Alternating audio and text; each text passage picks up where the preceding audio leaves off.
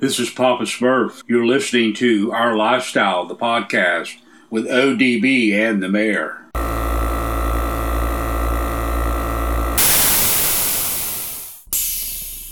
Yo, yo, yo, it's ODB, Our Lifestyle podcast, and we want to remind you that Bayou Showdown is going down later this year in Slidell, Louisiana, at the Harbor Center. That's 100 Harbor Center Boulevard, again in Slidell, Louisiana. Bayou Showdown is November 20th and 21st. It's the weekend before Thanksgiving, so get on out and support the scene, including Custom Cars Show Productions in conjunction with Mr. Sean Randall. Bayou Showdown, November 20th and 21st, Slidell, Louisiana. Check that hashtag, Bayou Showdown, or Facebook, Bayou Showdown, for more information.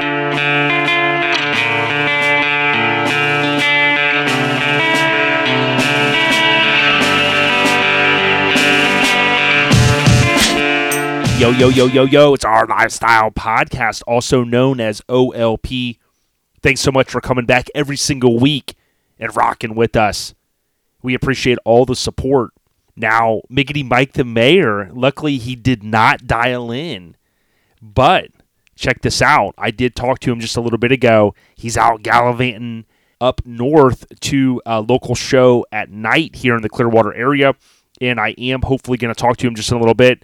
And I said, Mike, listen, man, people were waiting for these trivia questions. So, dude, don't keep ducking us. You know what I mean? Now, we want to thank our two title sponsors. We have Custom Car Show Productions. Their next event is Bayou Showdown.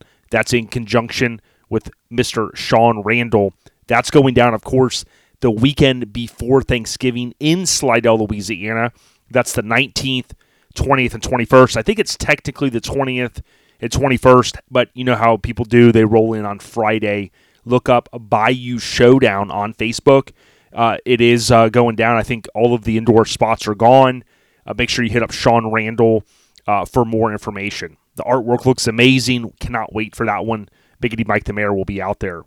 Now, we also want to thank Mini Truck Showdown for coming on board with us, and we're going to be out there June 3rd through the 5th of 2022 in Vegas. I made a post the other day, and it was pretty cool to see so many people chime in. Even Tim Berendes, the OG, said, yo, now I got time to plan. So we're looking forward to it. I think it's quickly going to become the biggest, baddest mini truck show on the West Coast, and that's saying a lot. So tip of the cap to the entire team, Corey, and all the good folks out there. So, and then don't forget, they also have Kern County Showdown, which is going to be the first weekend in February. Kern County Fairgrounds. If you're a mini trucker, you're on the West Coast, make sure you check out these events. So, as I mentioned, I did try to kick Mike off this week, but I was like, you know, I rambled on with so much crap last week. You know, we kind of need to get another person's perspective. And, you know, at the end of the day, it's Mike just trying to get out of working. You know, he just wants to gallivant around and not do the work. He just wants to ship stuff out. I go, yo, Mike, you got to do more. The Airhead Nation needs you. That's what you guys keep telling me. So on this episode, the way I hope the way it should go down is this.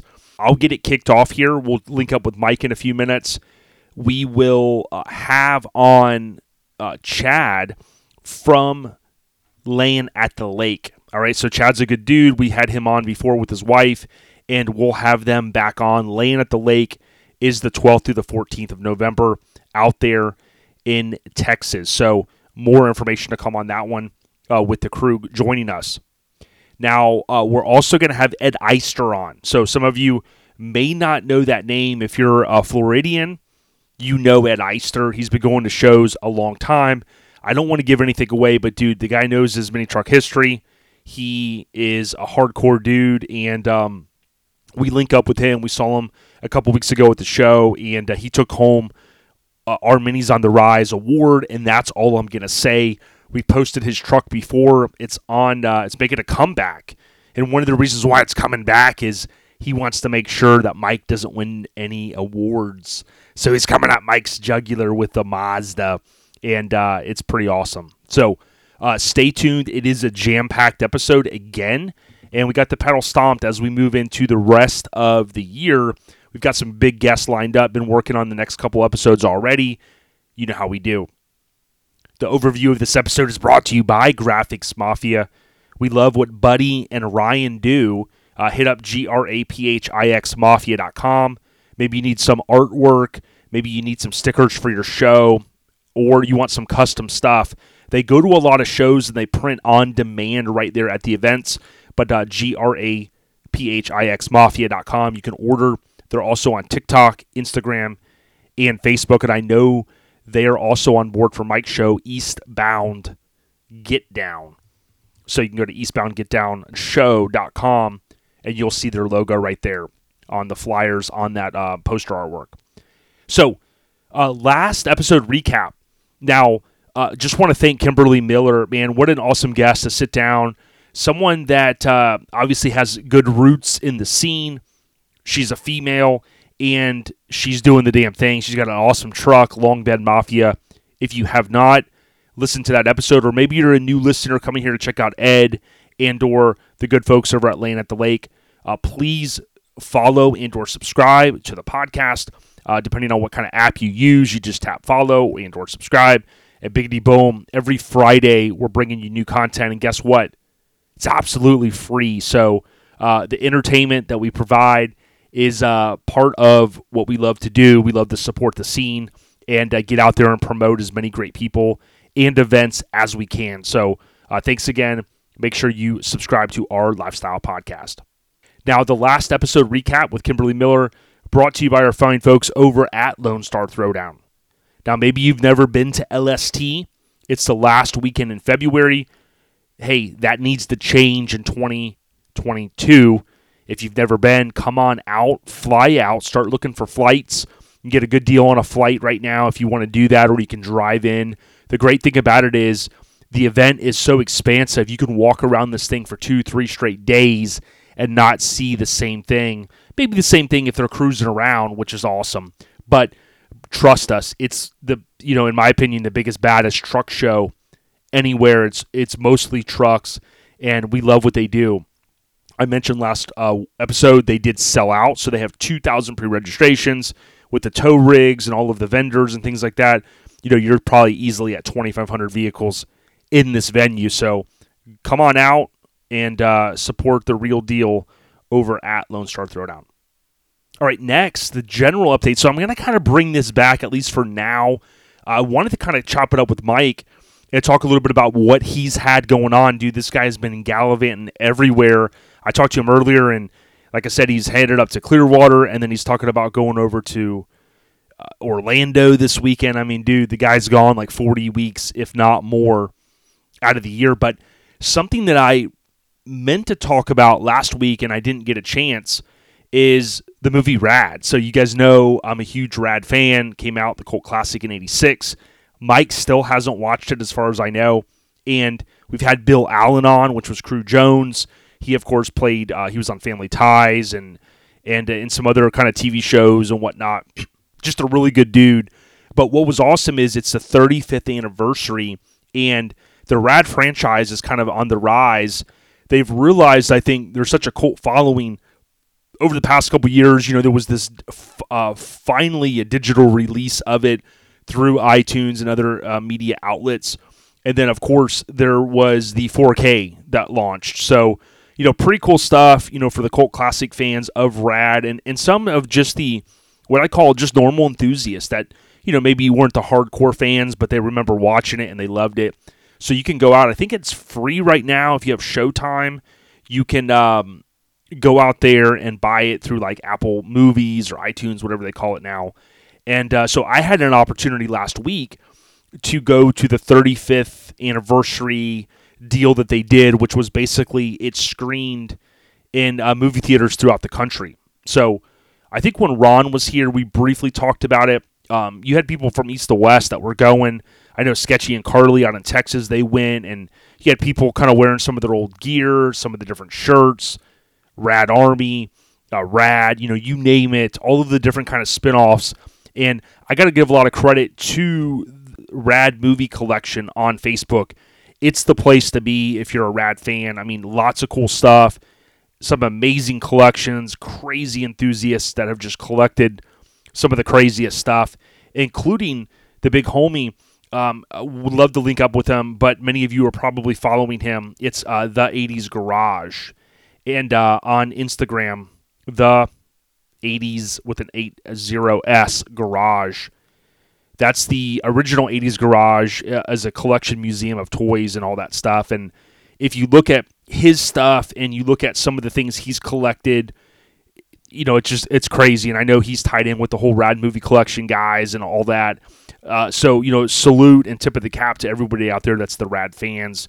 Some of these guys have built tribute bikes and figured out every single piece and just, you know, just done some awesome stuff. So check it out if you haven't already. And huge shout out to Southeast Mini Truckin' Nationals. We appreciate them, and we can't wait to be out there next year. So like I said, Southeast Mini Truckin' Nats, super excited for that event next year. So I want to give them a huge shout-out here, just talking about the general updates. Make sure you follow them. Just type in Mini Truckin', and you'll see Mini Truckin' Nats will come up. Of course, many of you have already pre-registered. But even if you don't bring in a vehicle to the show, you can still come out to Maggie Valley next year, 22nd through the 24th, and cruise the city, put a chair out, chop it up. You know how we do. So big shout-out to Southeast Mini Nats. Now, I got a quick update, breaking news. Miggity Mike, the mayor, even though he's gallivanting, like I said a few minutes ago, we just got started. Dude, he's trying to break in the line. I just got a call from the operator that asked if I could, do a charge to my phone, like a $10 deal for Mike to break through the line. Mike, is that you? Dude, patch me in, homie. Patch me in. Dude, the operator just called and said, hey, man, we got a call from a prison. Can we charge like a $30 call? And I said, nah, man. Let me just charge it to my OLP account, and boom, we're good to go. I'm getting tick marks left and right. I'm breaking out of jail as we speak. Down here on 275, bumper-to-bumper traffic, and it's going crazy. Dude, you want to hear something crazy? You talk about jail and crazy? Dude, I got one for you, Mike. I don't know if you've ever been at a gas station, right? And someone comes up to you and they got this wild fetch story about how they're trying to get across the state and help a family member. It's all a big lie. And they ask for some fuel. You know what I'm saying? Have you ever had that happen where someone's like, hey man, like, dude, I'm trying to get over, to my buddy's, my gal's house, and my car's a little empty. I forgot my wallet at home. Can you put like $5 of fuel in my car? Bro, I've never had anybody ask me about, some money for some gas. I always just go up and I see a guy that has a really nice car. I just go up to him and ask him if I can borrow it. Well, dude, I had a guy earlier, bro. He comes up to me and he's like, yo, man, it's just like a new level, dude. I mean, borrowing, a couple bucks, maybe a gallon of fuel. This guy was like, yo, could you charge my Tesla for like 5 minutes, bro? I was like, dude, really? You got a fucking Tesla, man? And I was like, man, that's kind of shady, ain't it? Bro, you know what would have been even better, though, is if he would have asked you for a couple bucks of gas, and he's driving a damn Tesla, and you look over, and you're like, bro, you're driving a Tesla, man. What do you need money for gas for, dog? Well, I talked about it last week, about siphoning the fuel out of Ron and Hank's tank due to things empty. But I've heard that that's what Hank's done before. He'll go and he'll ask for fuel money, and then they'll see him get in a Tesla, and they're like, dude, that was wrong, dude. You know what I mean? Well, I don't know, but our boy Josh finally found Hank a damn woman. I think this is his forever, Dude, it could be love at first sight. I mean, we're going to have to see his reaction. Dude, could you imagine the kids that those two are going to make? Oh. They're going to be the life of the party. That's all I know. The life of the party. Yeah, man. Well, listen, I got started a couple minutes ago because, sometimes when Mike goes, I'll call you back in a minute, it could be the next week. You just never know, right? So I was like, look, let me be efficient. Mike's gallivanting. Let's keep it going. But, Mike, I was just talking about the general updates, giving a huge shout-out to Mini Nats. I was talking about last week I got to go see Rad in the movies, man. So what have you had going on? Rad, dog. Bro, I didn't see the movie Rad back then, and I'm not going to go see the movie Rad nowadays either. It's messed up, bro. It's all good, especially after our boy Glenn with the custom scene, he goes and sees Rad, and now he goes and thinks that he can ride a BMX bike at his young age that he is, and he about breaks both of his fucking ankles. You know, I'm good. I don't need to go see Rad because it's going to make me think that I can get out there and ride a damn BMX bike again and, you know, crash the can and put the can in behind the tire and sound like I got a fucking motorcycle, or put my baseball cards that I don't have anymore in my spokes and make it sound like a motorcycle. You know, come on, man. No. So I'm not going to see no Rad. You know, there was no reason to see it back then. There's no reason to see it now. It's messed up, man. Well, I mean, dude, I didn't ask you about Rad. I was telling you that's what I did. I was asking, what have you had going on? Oh, my bad. I'm sorry. Actually, I stayed home this past weekend, didn't go nowhere because I got a bunch of my customers coming back. And honestly, all I did was work and pressure washed and did all that good stuff. So I got caught up. And, dude, once again, life is good. I'm back on the road now. I'm sure you told everybody. I'm actually down here in Clearwater getting ready to go hit this truck night up over here at OCC Bar and Grill or something like that. I don't even know what the name of it is. I just got directions, and it's telling me to drive, so I'm driving. Well, I'm glad you're able to spend a few minutes with us. You know, I mean, I know you're a busy guy, man. Hey, I'm just out there trying to promote a truck show, man. That's our, you know, car truck show. It's a little car and truck show we're going to be putting on. Me, John Lopez, our wives, their Destination Daytona, January 21st to the 23rd. I hope the Airhead Nation, I hope everybody can come out. I got this guy with no fucking exhaust right now flicking me the bird and saying, "You're going too fucking slow." And this guy's missing his bumper. He's missing his exhaust. I'm sorry. I just got cut off by some guy that you know has no exhaust on his car. He has no bumper. I'm going to 80 miles per hour in the fast lane, but obviously it's not fast enough. Get ready to cross over the Skyway Bridge. It's crazy out here, dog. It's crazy. Yeah, you're getting crazy coming off the top ropes. Well, let's move on. And this is a perfect segue, Mike. Dude, you came at the right time. We got the trivia time with Miggity Mike. Shit, I love trivia time. Yeah, this is brought to you by our family at All Time Low Magazine. Listen, don't sleep on the scene. Visit and cop All Time Low Magazine. It's atlmagazine.com. You can go to magazines, and they have individual issues right now. Only issue 28 is available. You can also subscribe and select the issue that you want to start with. Example, buy issue 28, start your sub with issue 29. You'll be in the catbird seat. It's atlmagazine.com. So, Mike, I think this is a softball, but I don't know, man. I can already hear you complaining in my ear going, yeah, man, that's too hard, man. So, I mean, and I think on a scale of 1 to 10, I mean, this is like a 1, an easy 1. And I probably don't know it, so let's try this. I'll give it a good effort here. Let's try this. All right, here we go. Let's do this. So, it's going to have a couple hints, and those are the only hints in it. So, what was the name of the hit 1982 Spielberg movie, which was the highest-grossing movie of the entire 80s decade? Is that the only two hints I get? Yeah, man. Bro, I mean, you don't give me, like, no initials. You don't give me, like, it had a BMX bike in it. You don't give me that, you know, there was kids in it. You don't give me that there was, like, some creature falling out of the sky. I mean, nothing. Nothing, dude. Bro, I mean, you know, was it it? You know, I-T, it? Oh, wait. No, that's not it. Wait a minute. Was it E.T., phone home? I'm going to give that one to you as E.T. extraterrestrial, and you nailed it, man. Dude, I mean. Hell fucking yeah. Dude, Spielberg, that's the classic, dude. I believe that's 3 in a row. All right, so what? Shit. I don't remember if it was a cookie or if it was a candy bar. I think it was a candy bar. No. It was Reese's Pieces. He made famous out of that movie. Reese's Pieces, dog. Damn. Dude, look, I already... You. Well, you because get this. The story goes that M&M's turned it down, and that was one of the worst decisions they ever made. Because, dude... Well, that's probably because they melt in your mouth, not in your hand, right? Dude, your brother was telling me when last time we hung out that you used to go around the whole yard throwing the Reese's Pieces around riding your bike, dude. And I was like, damn, is that Mike doing that shit? I was like, why is he throwing candy away, man?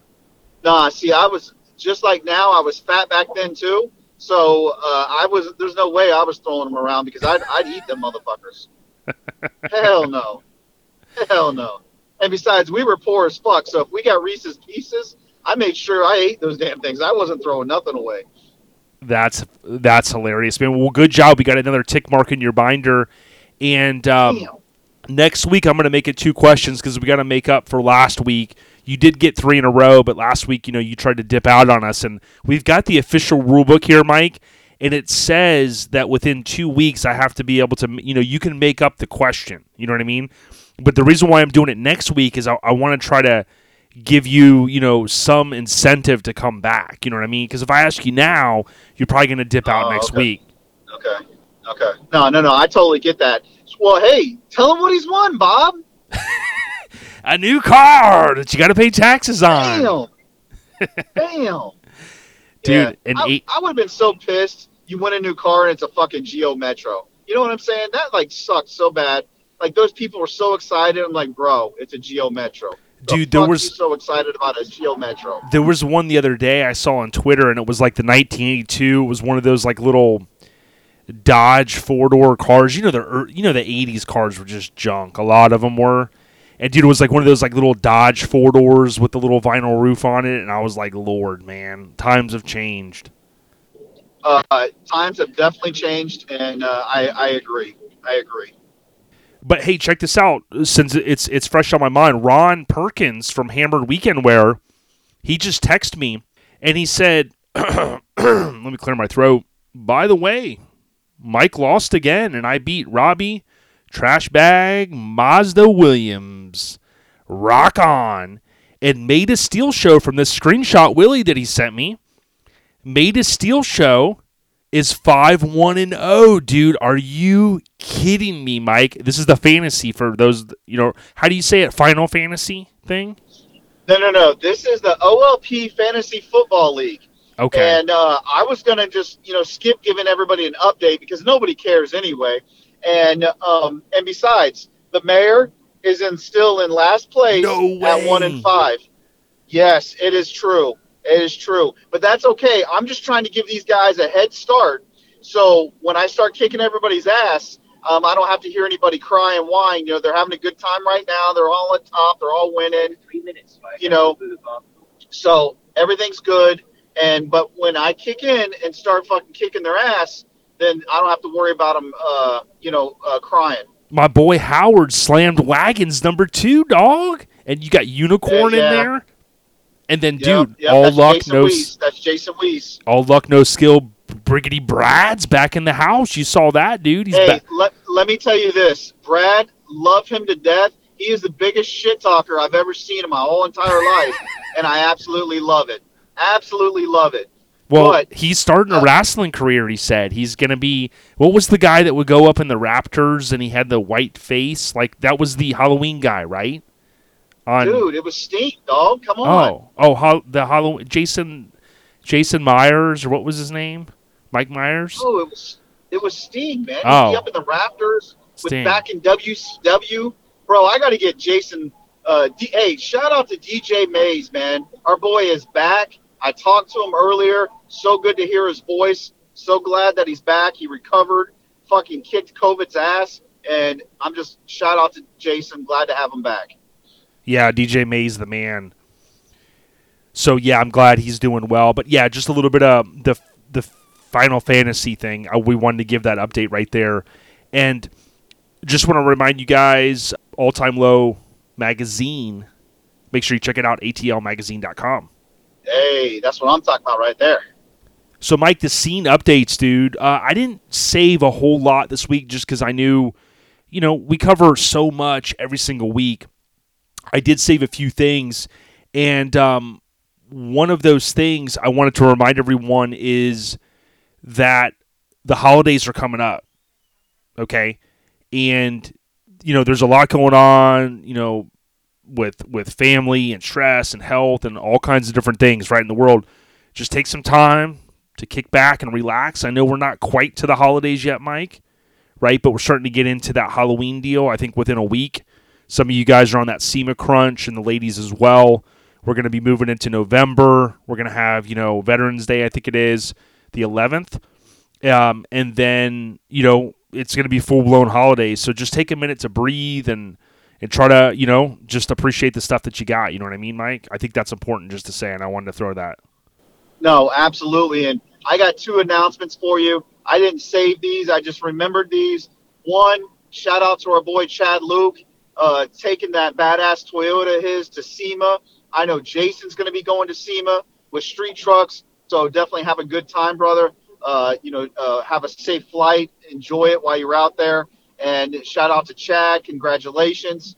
He's going to be out there as well, taking that badass Toyota, four-door out there. And also, news drop, news flash, OLP. We got a new show this year here in Florida, another one. Because everybody's always like, man, I got to move to Florida. That's where all the car shows was at. Well, guess what? We got another one. Our boy Goat, Tank, Toy Drop, December 4th. OLP is going to be the sponsor of the after party for Toy Drop. So, guys, we'll have more details coming. But Toy Drop, December 4th, there in Orlando. So be on the lookout for more details coming soon. Hells yeah. I can't wait, and they are on Instagram as well. I think I recently mentioned that. Type in toy, and then it's probably going to come up, Toy Drop Auto Show. And they did announce VIP submissions are still flying in. Some have been approved already. And the form is right there. You just tap the link in their Instagram bio, and you'll go to the toydropautoshow.com, and you can apply for vehicle pre-reg. And it is for the Kids Cancer Foundation. So amazing, amazing stuff there. So, Mike, I appreciate you covering that. I'll go through these a couple things here. Lauren Hoover, big homie in Florida, Brooke's husband, he mentioned that Darren Head is killing it with his chassis. So pretty cool stuff there. Mr. Eddie Gordy. Dude, this guy's on a rampage. He went to the Drop and Wear show, and he took Best Mini Truck. So congratulations. Very cool award there. AJ, let me touch base on that real quick. You said the Drop and Wear show. Shout out to John and Jen because the trophies that they just made for the Drop and Wear show, some of the coolest, most original trophies out there. Hats off to them because you go to some of these shows, and there's some horrible-ass trophies. But the Drop and Wear show has got some badass trophies, and hats off to those guys. And congratulations to everybody that was able to get one of those because those were cool as shit. And you want to talk about a throwback trophy? That is really throw you back to your childhood right there. Yeah, no doubt. And, you know, we've had John and Jen separately on the podcast in the past. And, you know, those guys have been doing it for a long, long time. So I think they're getting ready to come up maybe on their 30th anniversary. So congratulations to them. Now, I also wanted to mention, I think we mentioned this recently, Mickey Harris, one side done, so the amazing paint job on the truck. Really looking forward to seeing that thing done. Mini Nats, they're continuing to send out those submissions, so be on the lookout, as I mentioned on the last podcast episode, for those emails so that you can kind of finalize your pre-registration. Tyler Probst, Tyler, the big homie, I know he's kind of getting back to a good space. I hope that next year we're going to see him at Lone Star Throwdown. But he mentioned that Sean Patrick had cruised by. He was passing through Cali. And, dude, he's a good dude. So, you know, shout out to both of the big homies, Mike. Oh, no doubt, brother. Absolutely. And definitely hope to see TP over there at LST again next year. I think it's been 2-3 years since the last time we've seen him over there. Yeah, no doubt. Those were a few scene updates as far as just stuff that I saw in Facebook. I know from a print standpoint, I recently mentioned this, the new Street Trucks November 2021 issue came out. It's a really good issue. Truck on the cover is the K5 Blazer. It was featured prior on the cover, so I kind of talked about that. This one's pretty cool. You've got Cat-Eye Chevy, you have an OBS, you have the lifted a Ram truck, and then you have an old school Ford. So it's a good mix. I mean, you got all the different OEMs for the most part in there, the big three. You got Slamboree, and then the 6th annual F100 Roundup. Texoma, I believe it is what it's called. And then TriStar Tradition was also in their 5th annual, presented by Riffy's Hot Rods. So pretty cool stuff. And I think those were the main scene updates. I'm sure there's stuff we're forgetting, but we'll cover it next week. Want to just give a huge shout out to Garage Gear Clothing. We couldn't do what we do without these fine folks. So GarageGearClothing.com. It's free shipping in the U.S. They have the new Garage Girl shirt. They have the new Apache Garage Gear shirt as well. So go out there, show them some love. If you're looking for holiday gifts, keep GarageGearClothing.com in mind. So, Mike, the key show updates, dude. So you kind of mentioned there with the toy drive, so I'm excited about that. But, dude, are you getting excited about Vegas next year? The first weekend in Vegas, going out there? I know I've requested the time off already for Mini Truck Showdown. Bro, hey, anytime you have a chance to be able to go to Vegas, that's always a good thing. And I know you're getting ready to go out there now, but next year for a Mini Truck show, that's always a good time. You know what I'm saying? Yes, and it's literally, if you look at it, it's 5 months to the week before SEMA, right? So it's June plus 5 would be 6 and 5 is 11, right? So that'd be the first week in November. So you basically is nearly the halfway mark between the middle of the year and SEMA. So it gives you a good dry run to get out there if you've never been. And there's going to be a lot more information coming. The main thing that you want to do is you want to go out and book your tickets. You can generally get very, very affordable rooms in Las Vegas. MiniTruckShowdown.com for more information. So, Mike, obviously this week, as we start to get closer to the end of the year, it becomes, it frees up a little bit. We talked about where we're going to be the first weekend in December, of course, at the Toy Drive, Great Cause. That's going to be in the Orlando area at Deezerland, I believe it's pronounced. Yes, but, sir. Before then, you're going to have SEMA the first week. You guys know all that, the 3rd through the 6th.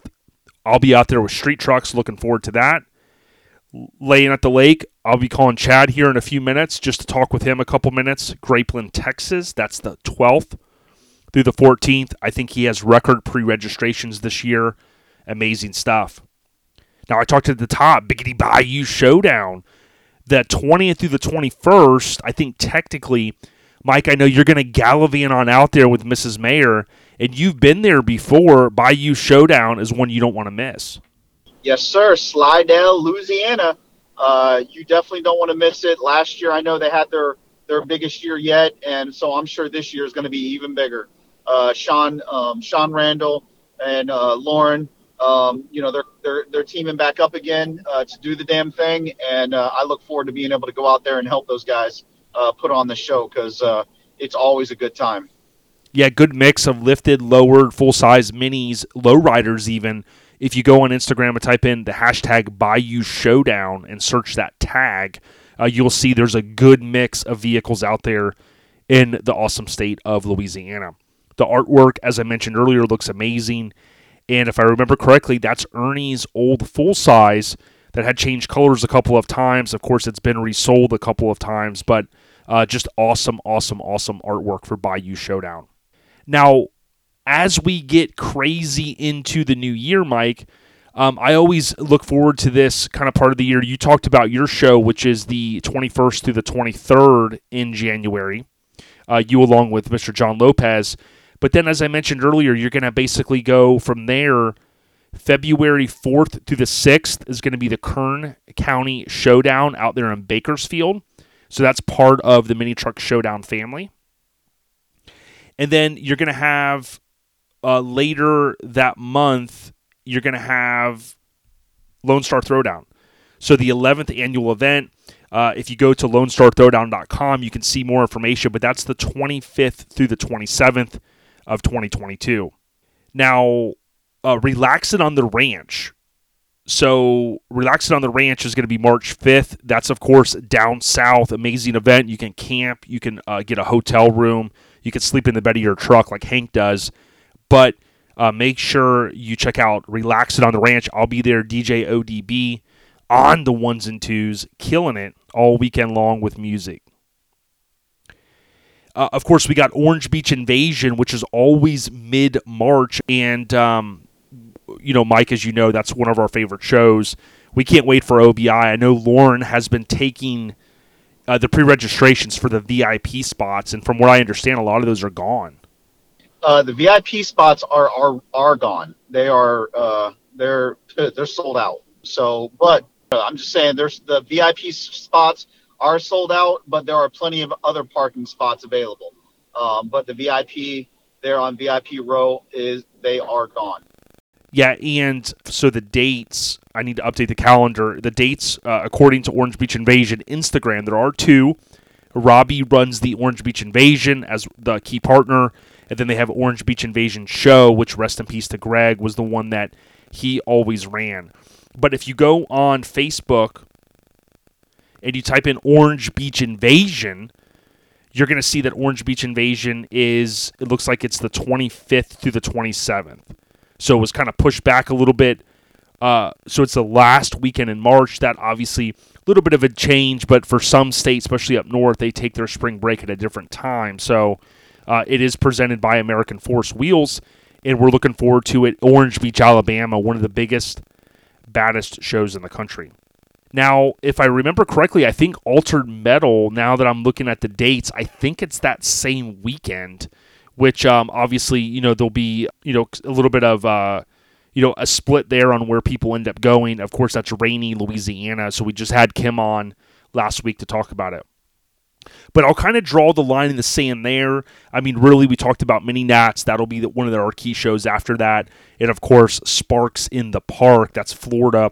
That's going to be the first weekend in April. So, you know, we'll start to hit on those dates a little bit more as we get into December and January to start kind of ringing some of that stuff home. Mike, anything else to add to the key show updates, homie? Bro, the only thing I gotta update or I gotta say is just don't forget Eastbound Get Down, Destination Daytona, January 21st through the 23rd, EastboundGetDownShow.com. Go pre-register now, guys. Get your asses to Daytona. In the month of January, it's going to be absolutely beautiful. You don't want to miss it. That's all I can say, bro. Hells yeah, brother.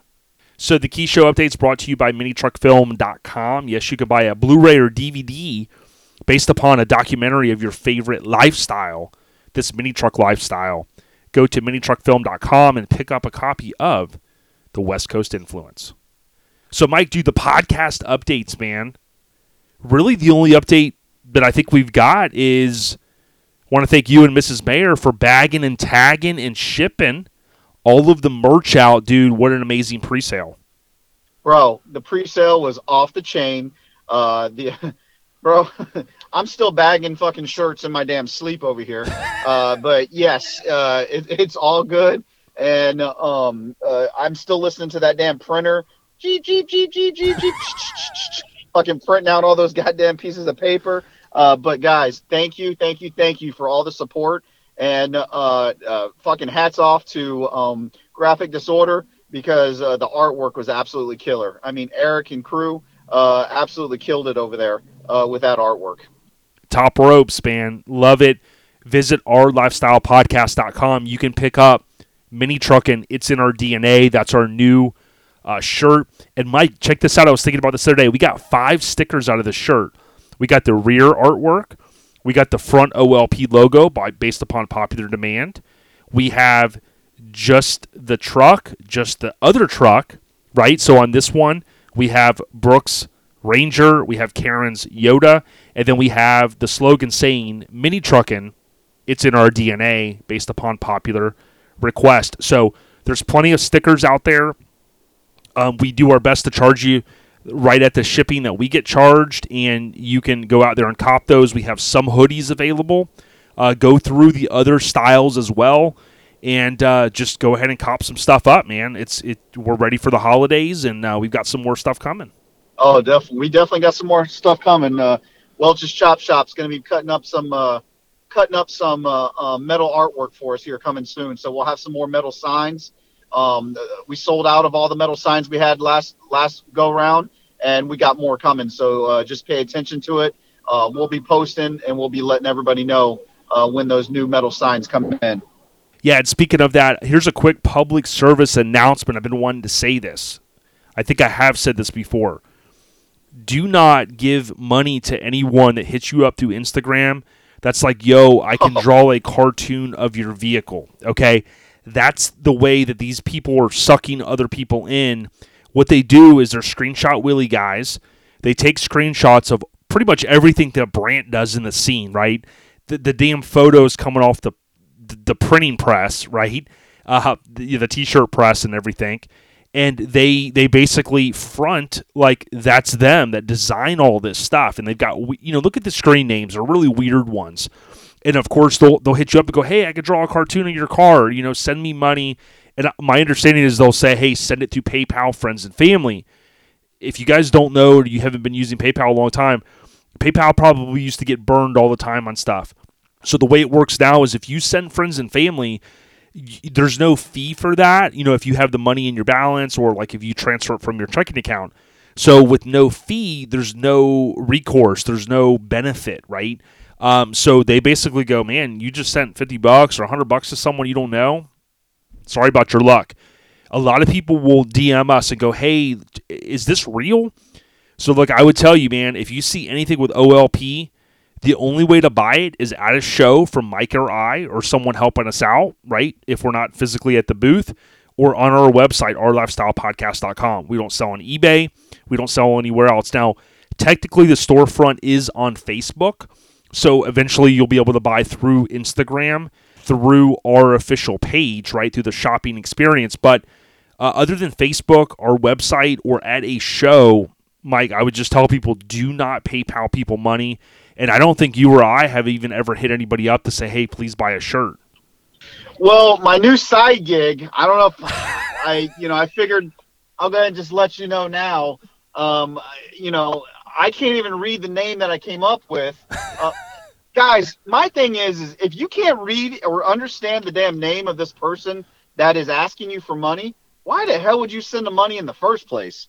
That's what I don't understand, because every one of these damn fake, phony-ass people that I've seen so far, not one of them I can understand their damn name or read or spell it or pronounce it. So why the hell would you send them any goddamn money? That doesn't make any sense to me. Yeah, someone tagged me in one today. I'm not even going to give the guy's name out. It's graphic disorder, like every single piece he's done. I even tagged Ken Diggett in it. He's got Ken Diggett stuff, and Ken Diggett chimed in, and he said, legit, I got scared that we accidentally ordered more Nova shirts, but real talk, can we stop scamming people already? Like, dude, again, this PSA is just to help you guys. You know, and I know sometimes people wonder, like, you know, what's our mindset with it? But bottom line is, yeah, man, don't lose your hard-earned money to some scam artist. For real. Yeah, the podcast update's brought to you by Joey at Get Decked.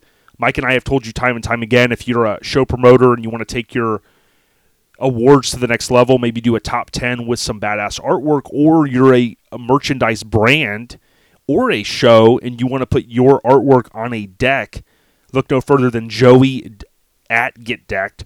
Just search Get Decked on Facebook or Instagram, and it's Joey Dilworth, right, Mike? Yes, sir. Joey is the man, and we will definitely be having some more. Before we get to LST, we will have more of the skate decks with our awesome artwork on it, too. And make sure that you don't buy it from some guy in China named Ying Hong Pong Huang and trying to be like us. Dude, that I'm offended, man. Don't be saying that. You know what I mean? Oh, my bad. All right, last couple things, Airhead Nation updates, man. So, Mike, dude, this one, it's close to me, and many of you have seen this going around on social media, and we need all the thoughts and positive vibes and/or prayers, whatever you guys do. Please think about and say a prayer for our homie Neil Stark, okay? My brother in Severed. I last saw Neil at Southeast Mini Truck and Nats, one of our favorite shows. And Neil, I tell you what, is one of the nicest guys you'll ever meet. He has that 74 Courier. Many of you know, if you don't know his name, you know that that copper color truck was in Street Trucks, amazing truck, but right now we're talking about a person, a homie, a brother, a husband, a dad. We often don't get the opportunity to talk about, you know, someone in a situation like this. And what I would tell you is, I don't want to give, it's on Facebook. He's got some health challenges right now. I'm not here to talk about what it is or that type of thing, but I would just ask you please say your prayers. His wife has been providing updates, and the update this morning was that he had developed some bacterial pneumonia, and his kidneys weren't working and things like that. So, dude, he's a young guy. He's always taking his boys out, I think, doing, the dirt bike stuff, and they're just really good people. So, Mike, we need all the vibes we can get. Dude, always thoughts and prayers to him, his family, a quick recovery for our boy Neil. Yeah, and you'll see the hashtag going around and like the severed logo that says Team Stark. Just again, Neil Stark. Let's hope that he can be the Tony Stark here, you know what I'm saying, and just get through this, you know what I mean? 10-4. Adam, so to kind of change, shift gears a little bit, Adam Tarbox and Ashley, he says, happy anniversary to my beautiful wife. You're such an amazing person with a big heart. That was back on October 13th. Dude, Adam, great guy, repping Acro, saw him a couple weeks ago. I mentioned I saw his truck up on the trailer. Just a good dude, keeps the pedal stomped, and, man, just so happy for them. Absolutely, and anybody that can put up with Adam, definitely deserves congratulations. Last but not least, Ruben. So he posted on October 17th and said, glad my nephew Adam is okay. The car can be replaced, but looks like it can be rebuilt. Dude, this Mustang, older Mustang, I mean, dude, this classic car was just crumpled in the front passenger side. And, oftentimes, you'll see these old cars and you kind of know, man, the steel was better, I think, back then. But, in these older cars, they didn't have the crumple zones and they weren't built the way newer cars were, whether we could argue that all day. But when someone gets in an accident in one of these older cars and it's a tough accident like this was, I mean, you see these things just smashed up and you're like, God, I hope everyone was okay. My understanding, per his post, his nephew Adam is okay, and we're glad to hear that. Oh, no, absolutely. And, bro, since we're giving all these shout-outs, man, we got to give our boy Ron Perkins a shout-out. Happy birthday, brother. It's a little belated, but still, happy birthday, Ron. Sorry we missed it last week, but shout-out to Ron and, to many more, of course. Well, we may have missed it. He is flying back in. By the time you guys hear this, when he comes back in, I mean, it is going to be Preston's born day. And, so Ron was talking about, trying to celebrate, do this big blowout and all this stuff. I was like, well, man, it's kind of a work night. And he goes, man, listen. He goes, I don't care what you got going on the next day. He goes, dude, let's do the trifecta, man. He's like, we'll stop and get Preston some lotto tickets. We'll do like a $500. That's usually what Hank will do. And I don't know if you've ever seen Hank. When Hank buys them, they try to give them to him, and he goes, oh, no. He goes, I'm not scratching them. I want you to scan every one of them. I'm not wasting my time, dude. I want you to scan them right there, and I don't care if there's a line for some smokes. I'll scan them and tell me if I won. And they try to tell them they can't do it. But basically what Ron wants to do is do like the $500 lotto stop, hit the dog track with Preston, and then hit the bottle club. And I was like, man, he's got school the next day. And he goes, man, if he's going to run with Hank and I on the future tour, we got to learn them, No, absolutely. You got to break them. You got to break them in the right way for sure. Right. So right now, I bet you right now he's driving, listening to this, right? And Ron, don't drive off the road laughing, okay? But seriously, he is on the world tour, and believe it or not, if you're listening on Friday, like Hank and Ron always do, they're actually on their way to Last Resort. So we don't talk about this show enough, but October 22nd through the 24th. Jennings, Louisiana is Last Resort. So to Stewart and the family, those guys have pushed their brand, the KIK, and they've just continued to do great things, and I love to see that. They've got a great following of folks, and we hope that everyone this weekend just enjoys the show Last Resort. No, absolutely, and that's one of the shows that I still have not been to yet, and definitely look forward to going to one day. And, hats off to those guys for being able to do what they've been able to do with Last Resort, but then also KIK. I noticed that they also, I believe it was their anniversary as well. Stewart and his wife. It was either birthday or anniversary. It's one of the two. I remember seeing it, scrolled through. I believe it was happy birthday or happy anniversary, whichever it was. Happy, happy, happy, and congratulations to what they've been able to do with KIK, because I just noticed they just got the new trailer. So they're definitely doing big things over there with KIK. Hells yeah, I love it. And again, want to thank Hammered Weekend Wear. It's HAMMERD weekendwear.com. You can go out there and you can pre-order just in a week or so. They're going to have their new, or not pre-order, you can go order stuff. It's all shipping right now. They are going to have the new pre-sale going very soon around the 1st. And then we're going to be into what I've dubbed HDWW open enrollment. Okay, so open enrollment is coming around December 1st. And that's where you can get patched into the yearly subscription. It's pretty awesome, Mike. You'll get every shirt. You can pick the colors. You can pick the sizes.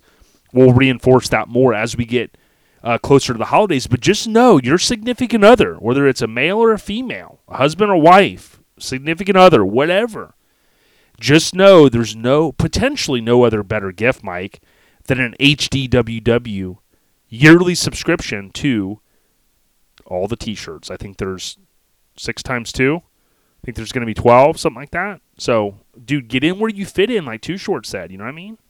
Hey, and I think the only thing better than that is I think he's going to do a subscription on the posters, the banners, too. Dude, he's doing a subscription on lotto tickets, bottle club tickets, dude, the dog track ticket. Bro, I told him, bro, if he could do all 3 of those, that would be the triple crown of mini trucking, dude. You know what I'm saying? You know what I'm saying? Bro, I think the only thing better than that would be some damn Copenhagen. We do subscription to some Hammered Weekend Wear Copenhagen, and I think we'd be good to go. I mean, dip, spit, psh, psh, dip, oh, spit, yeah. Dip, spit. Oh, yeah. Yeah, that's what I'm talking about. Well, Mike, as we wind it down, okay, the last thing I wanted to mention, I didn't talk about this last week, right? But when I want to thank Billy Bob, I want to thank Matt Weathers, I want to thank Rickety Ron, I want to thank Hammered Hank. I want to thank Mom Dukes. You know, we all had a chance, Buddy and Ryan, and Ryan's brother. Hey, buddy. They all came by the compound, the Ballard compound, and I wish my dad was there to hang out because he loved having people over, and it was the Friday a couple weeks ago, right before the show, before Slam Fest. And, you know, typically when people come in town, they're like, oh, you know, it's not easy to get people to come through because, you know, they either want to hang out with the homies or they got other stuff. And I thought, well, why are they going to hang out by the pool down there at the motel? They could come by. So they came by in the afternoon. We had a good time, dude. It was a smashing good time, Mike. I mean, dude, I was having a great time. And, you know, the rumor was I came off the top ropes. You know what I mean? Hank was getting a little, you know, squirrely. He was, you know, getting a little loose. You know what I mean? So I had him in the headlock, and then I threw him over the pool. And next thing you know, like a little scuffle broke out. You know what I'm saying?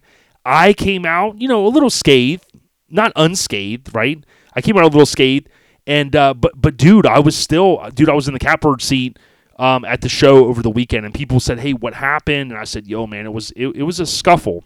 So, listen, Hank's fine. You know, we've worked out our problems, and everything's good. Okay, so that explains why your face was swelled up? Yep. Dude, if you're a real G, you got to say swolled up. Oh, swolled up. My bad. Right, so... Can you spell that? Yeah, like swole, you know what I mean? Like swole? Like when I came to your house last time, remember on the stoop, you had like the weight bench? That's like when you're working out on the front porch, you're getting swole, you know what I mean? Ah, that's okay. Where Hank's gotten swole. That's why, dude, we got in the scuffle, man. And it was a little thing. You know, we said some words and stuff. It started as a wrestling deal, and I think it ended as a wrestling deal. You know what I mean? We didn't know if it was like an Andy Kaufman spin, maybe a Tom Green, but you know, there were some words that were said. You know, Hank basically didn't listen to what Ron was saying, and Ron jumped in, started swinging, and. I don't know if you saw that play the other day in the Steelers game where the guy was like punching it. He was trying to punch the ball out, but he was punching the guy. And then the referee that's on TV said, man, it looks like he's getting assaulted. That's what I felt like the other day when I was going blow to blow, you know, blow for blow. You know what I mean? Not what you're thinking. You know, we were going blow for blow. You know what I'm saying? Is that no homo? Yeah. Blow for blow? You know, okay, just making sure. And then when you take someone and you throw them over the side of the pool and you land hard in the pool, like you could get scratched up. You know what I'm saying? Ah, 10-4, 10-4. So, but everything's good now. There's no problems. I mean, if there was problems, we wouldn't be shouting out hammered weekend wear, you know? True story. But hey, Ron don't have no problems with you. That was you and Hank that had that issue. Yeah, exactly. I mean, you know, Ron offered, you know, to take me home and everything, man. Like, he goes, dude, I got the fuel, you know, I got the petrol, you know. He wasn't trying to get me to charge his Tesla for 5 minutes. That's for sure.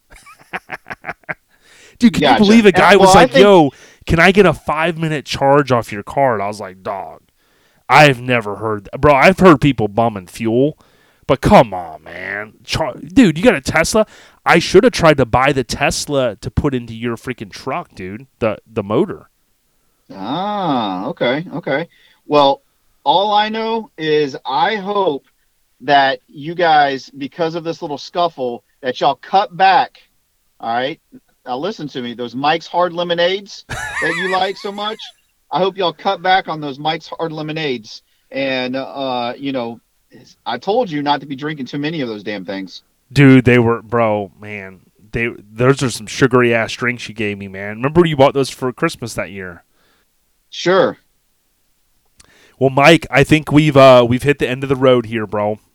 Hey, absolutely, my man. Hey, I appreciate you letting me come in. I appreciate you giving me that $30 phone call from prison, and I'm gonna go back to my cell now and get me some sleep. So thanks for letting me come on. This will probably be the last time that I'm on. So y'all have a good night, Airhead Nation. It was nice being able to get back on here with you guys. And until next time, have fun tonight, Mike. And then be ready. We're gonna roll into Chad Moss and team, and then we'll roll in with Ed Eyster. Have a safe weekend, everyone. We out here. Peace. See ya.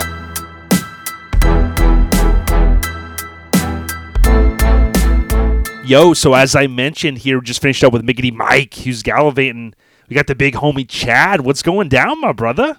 Man, not much, dude. Just kicking it. What you got going on? Dude, kicking it out here on the east side. I know you're throwing up the Third Coast, you know what I mean, out there in Texas. Always, man. Third Coast, baby. Dude, Layin at the Lake. You guys have been on the rise, right? You've been putting in the work. You've been networking. Dude, Layin at the Lake is coming up. Give us the elevator. You know, what's the who, what, why, where, when, some of those key items that everybody needs to hear from you, Chad. Right on, man. So Layin at the Lake, November 12th through the 14th, and Salmon Lake Park in Grapeland, Texas.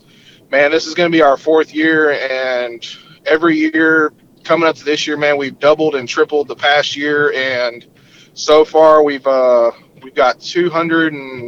almost 230 pre-registrations already, man. So we've already passed 2020's numbers, so man, we're pushing for a big event, man. Big event. I love it. If you go to their Instagram, Layin at the Lake, so LAYIN at the Lake, you'll see that they got a link in their bio. When you go to the website, Chad, there's a lot of good information. You guys have done great with this website. What should someone know that's maybe a stone's throw away and they're going to cruise in, right? Can they do day of show registration? Like, what is that process going to be like? Yeah, man. So we stopped pre-registration on October 1st just to kind of give ourselves some time, you know, to get ready, get everything straightened out before the show. Mm-hmm. We're going to have registration at the front gate Friday, Saturday, and Sunday all weekend long. Oh, good.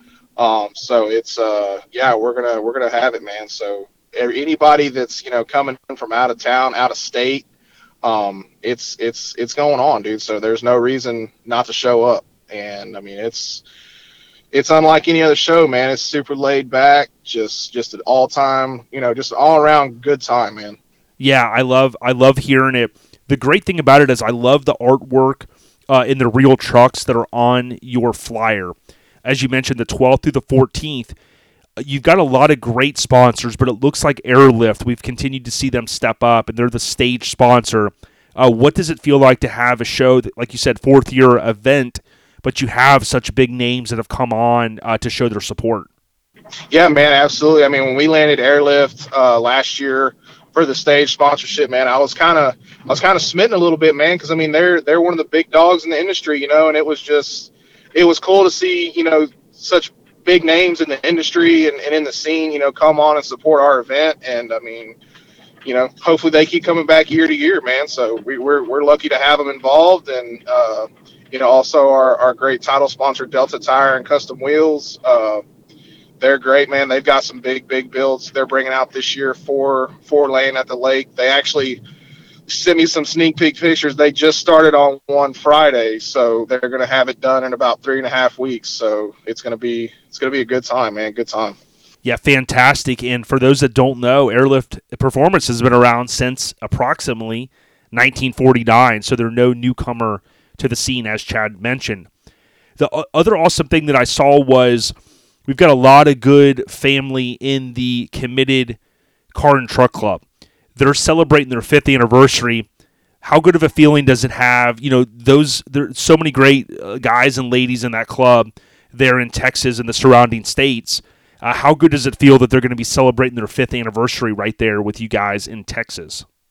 Yeah, absolutely, man. I mean, committed. I mean, those guys roll deep, and that's a solid quality club right there, man. I mean, whenever they've supported us from day one from the show, and, you know, me being close with those guys, you know, I reached out to them. I said, hey, man, if y'all don't have anywhere to host your 5th year anniversary, you know, we would love to host you guys and get it set up and have a ball. We've actually got a lot of people know Egg Roll Hut. We've got them catered in Saturday night for Committed's big anniversary dinner.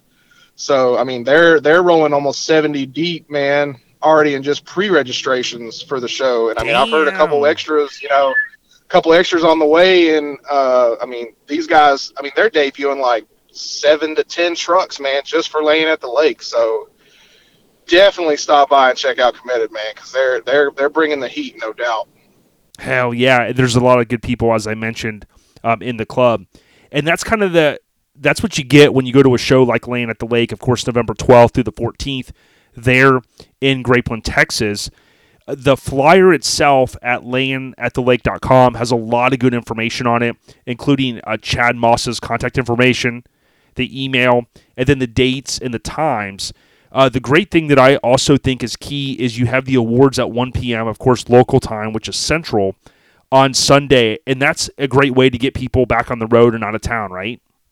Yeah, man, no doubt. I mean, because we literally have people coming in from, you know, all over the country. So, you know, we want to get, you know, we don't want to cut it short, but we want everybody, you know, to get out of there, you know, a good time of day and make a good dent in their drive home, you know, because, I mean, some of these guys are driving, you know, 15 plus hours, you know, to Layin at the Lake. So we want to get them, you know, get them in and get them out and have a great time while we're doing it. So. Yeah, and for the time that everyone hears this, you're going to have about 3 weeks. So if you're on the fence, make the trek out. Now, don't just take Chad's word for it or mine. You can go on YouTube and type in 4 words, Layin at the Lake, okay? You're going to see 2 key partners. You're going to see Garage Gear Clothing. Of course, we love them. You can go out there, subscribe to their channel. They have several videos out there of different vehicles and just kind of walking around the show. And then you also have Keepin'. Keepn It Custom with a K. Also some good coverage and probably others. But, of course, those are the key ones that have shown up. And I always tell people, Chad, that you have all of these great people like Lonnie from Garage Gear that will go out to a show and make these videos. Use those to promote the event because people can see, like, wow, this is no joke.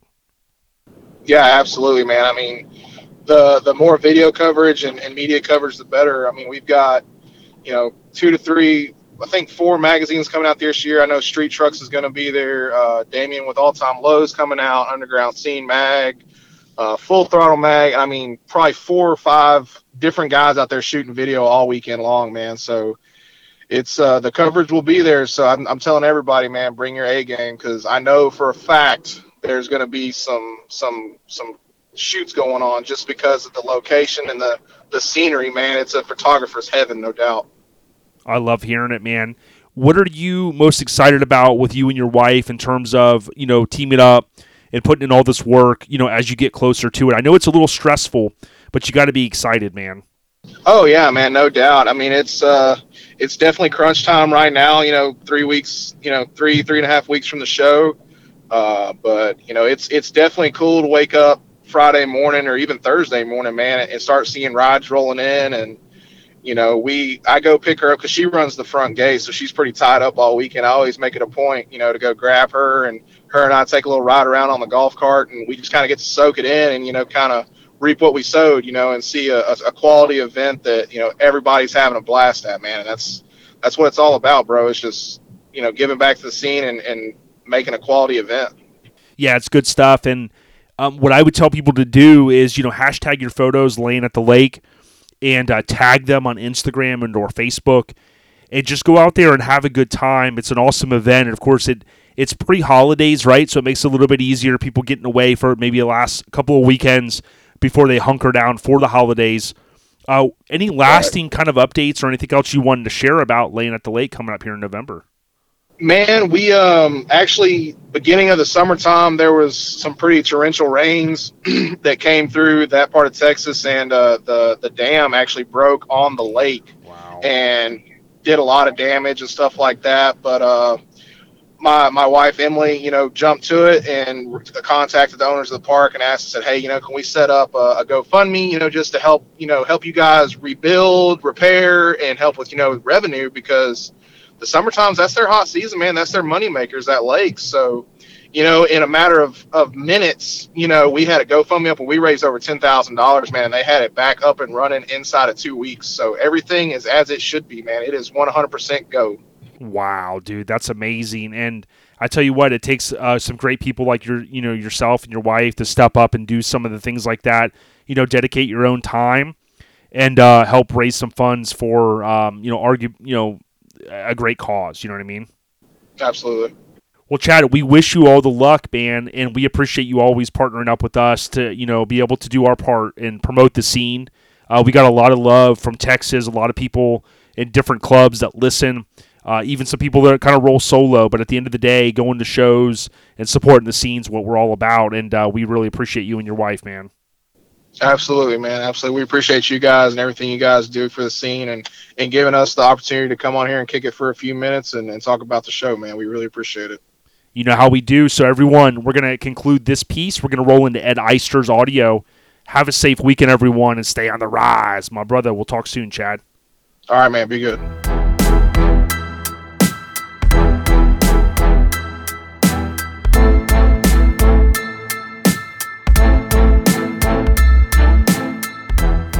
Hey, we're so excited to have Ed Eyster on.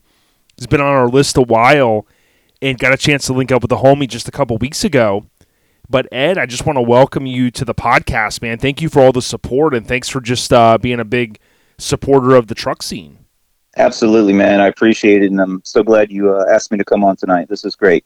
Yeah, I can't wait to talk about, you know, trucks, you and I, when we get together.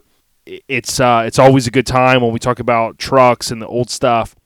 You know so much about, you know, the history here, especially in Florida.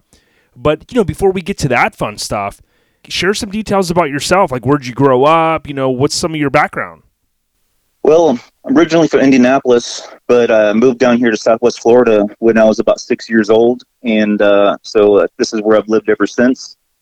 And, you know, saw some mini trucks around town, never really got into it too much. And I lived in a mobile home park, and a lot of the older folks there, you know, they had some really cool cars. There was a guy at the end of the road that had had a Lincoln with the suicide doors. It was like a dark forest green, and there's another guy with a red Porsche, and one of the guys had a Dodge truck, like the little red wagon. And so I'd see these things around, and I would go to some of the car shows around town, but I wasn't really into it.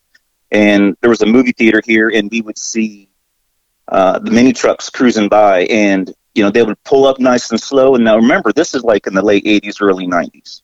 And they'd pull up nice and slow to the speed bump, and they would ease up over it, and then they would just like slam it and just grind over it. And I would look at them and I'm like, man, that's just ridiculous. You know, like that is just weird.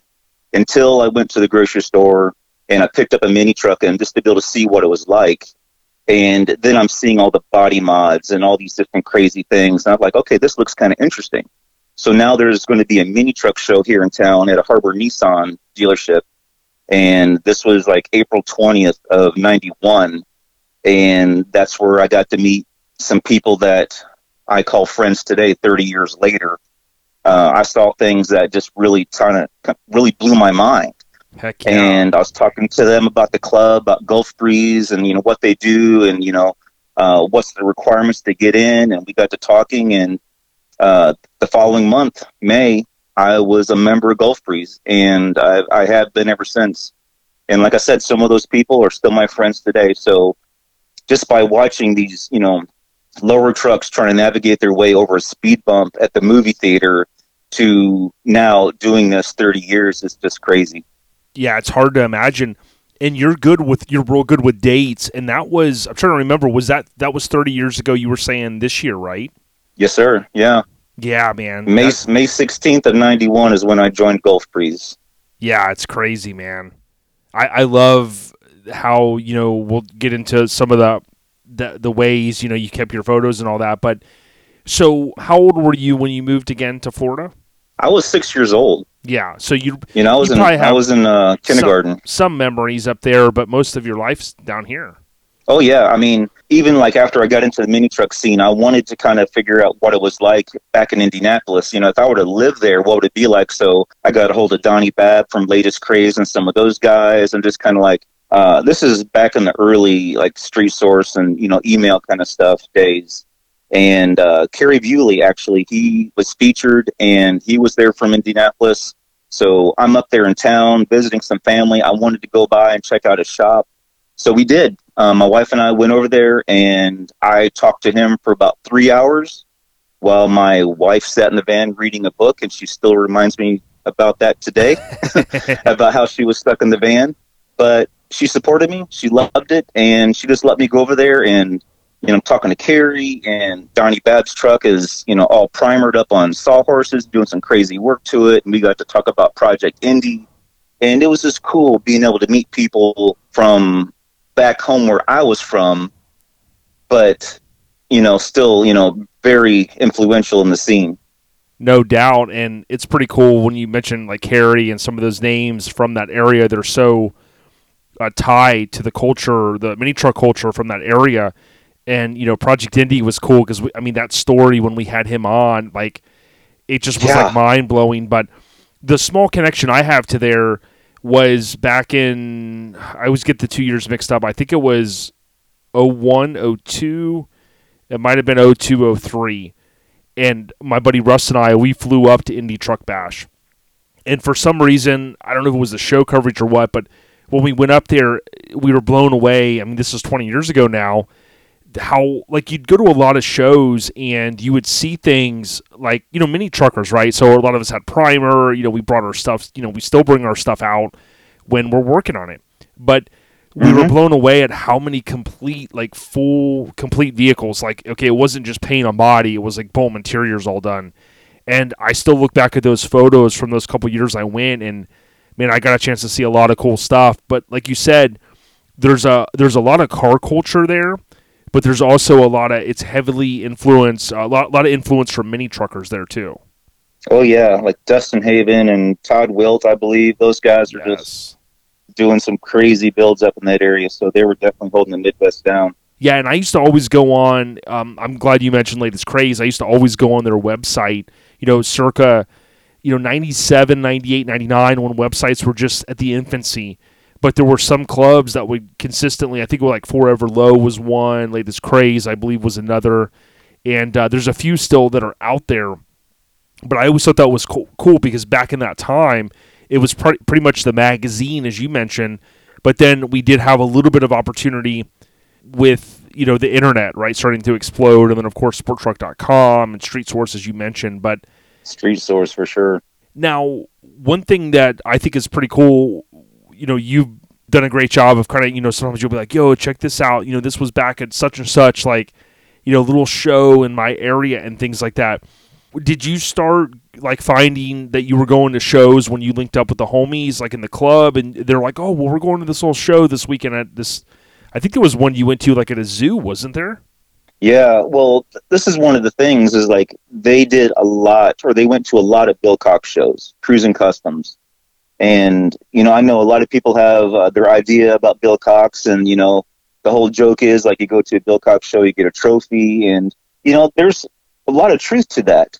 But the thing is, a lot of people in the scene today, at least down here in Florida, like South Georgia area, I don't know if we would really be involved with the scene today like we are if it wasn't for Bill Cox, if it wasn't for Whitley and some of those guys. Mm-hmm. So we were going to a lot of Bill Cox shows, and yeah, you know, you got trophies, but man, we got to get out of town. We got to go see some cool things, and we all hung out, and you know, we'd go out to dinner one night, and just the camaraderie, the community, and that was just incredible.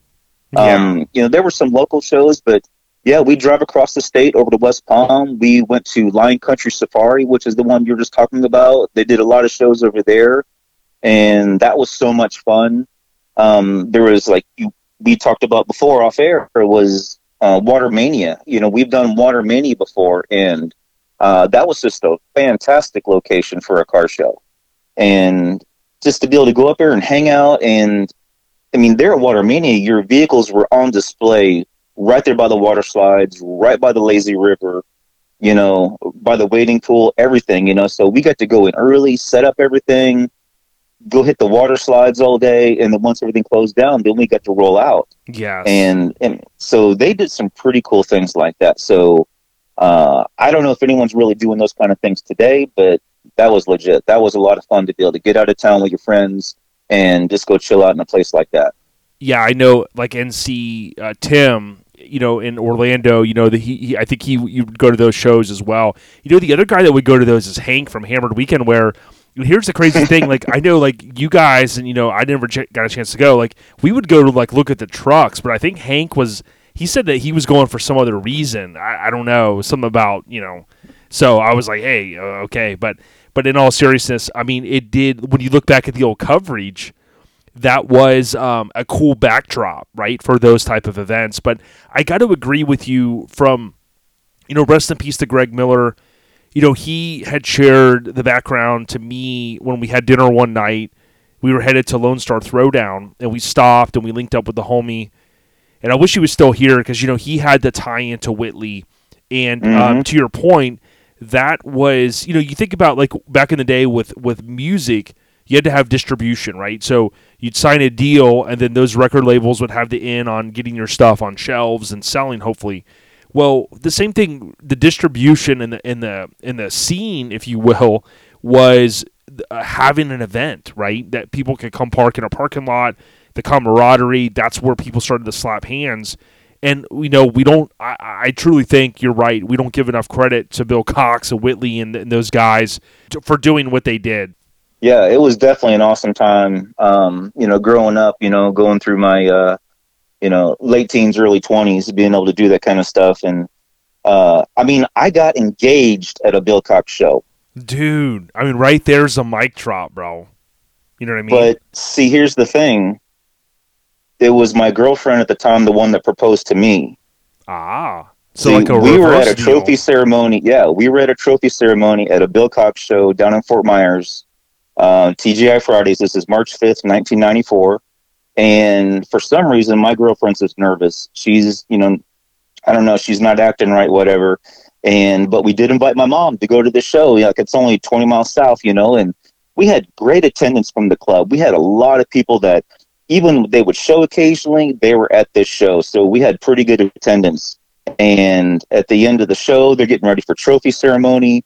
And we knew Bill and Kathy, you know, we've known them for a while, but I didn't know they knew my girlfriend's last name. So they say, is there a Tina Parrish out in the audience? And she said, yeah, she raised her hand. So I figured they needed help with passing out trophies or doing something, doing whatever. Well, then Bill Cox, he's, you know, just teasing me about my display and just doing things like that. And next thing you know, he turns around and hands Tina the microphone. And she starts talking about, well, you know, I have a special word for Ed. We've been, you know, friends for a couple of years. We've been dating for a year and a half. And today I have a special word. And it says, she pulls this trophy out from behind her back. And it says, Ed Eyster, will you marry me?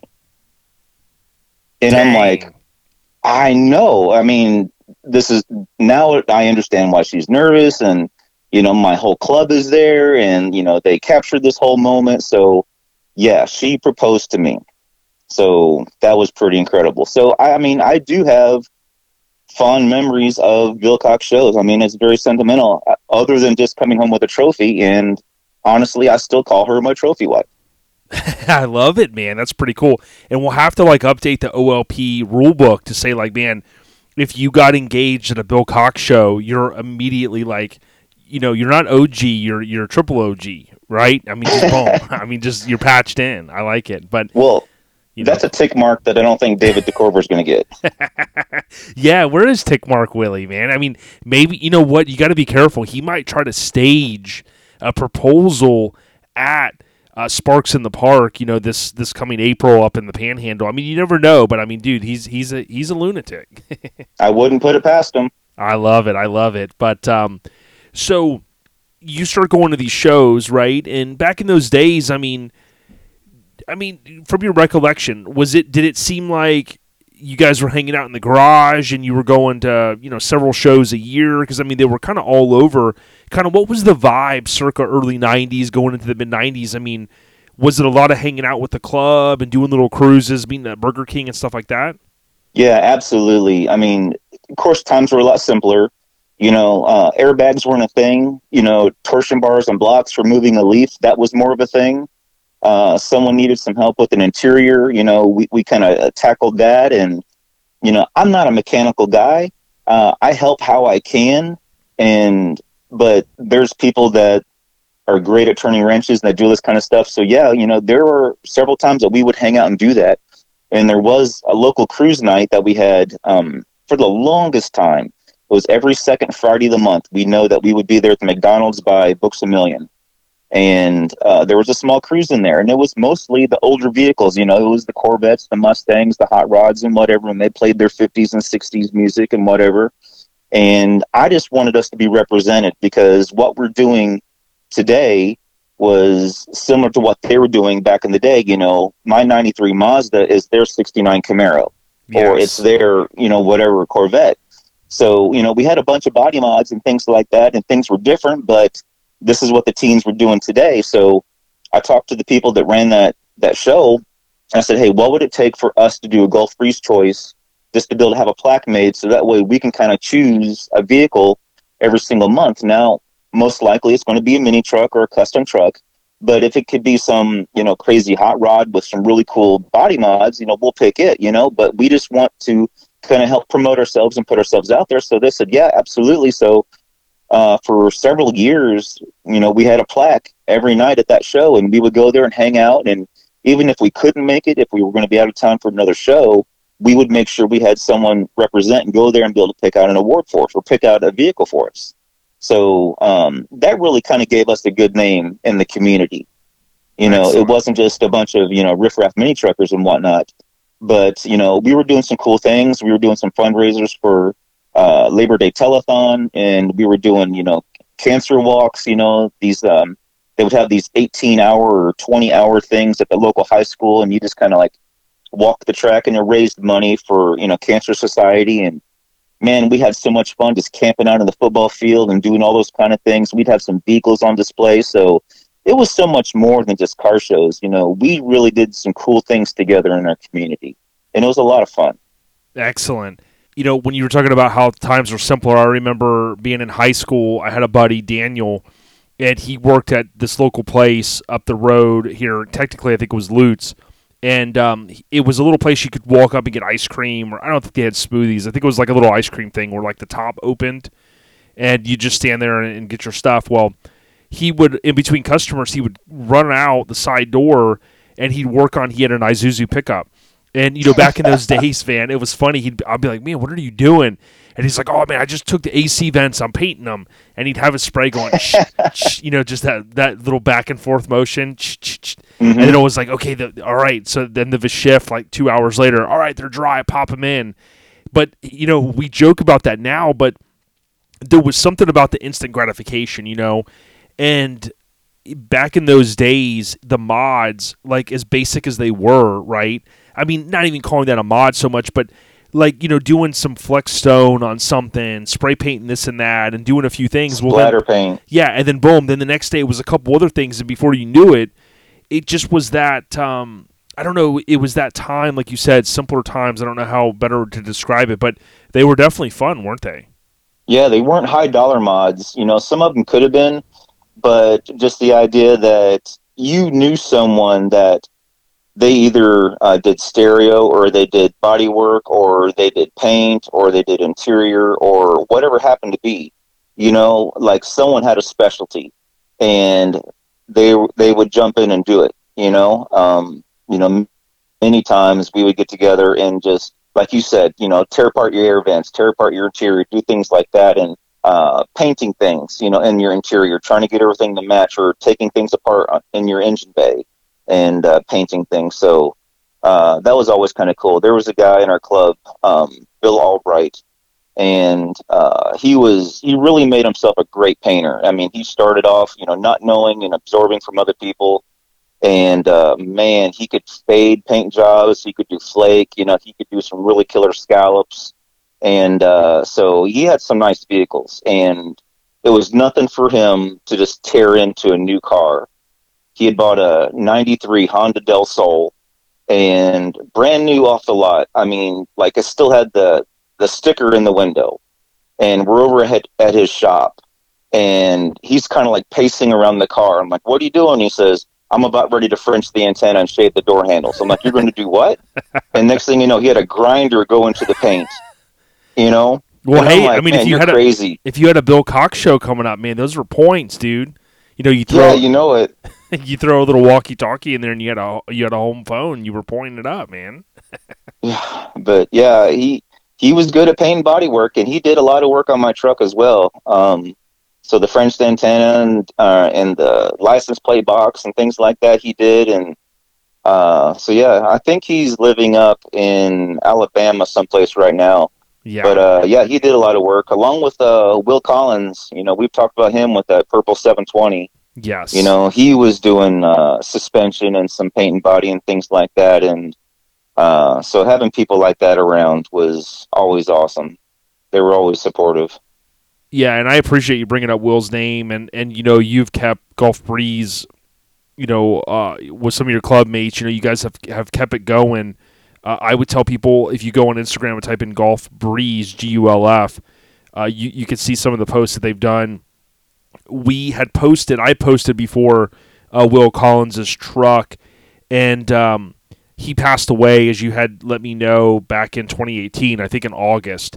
August 13, 2018, right. After his battle with cancer, we had seen his 720 with the Phantom Grill back all the way back in the day at Blood Drag, and then it was featured, of course, in I think it was Truckin' Mag, and what an awesome truck it was. But you know, rest in peace to the homie. Let's talk a little bit about your truck, right? So you hinted earlier, the 93 Mazda, arguably the most famous mini truck of all time. Like, if you really look through Mini Truckin', every issue, like I've done, you will see the B2000 or 2200. These trucks were featured just on an insane amount, because there were so many that were customized, there were so many that were awesome. You know, it was the S10 before the S10, you know what I mean?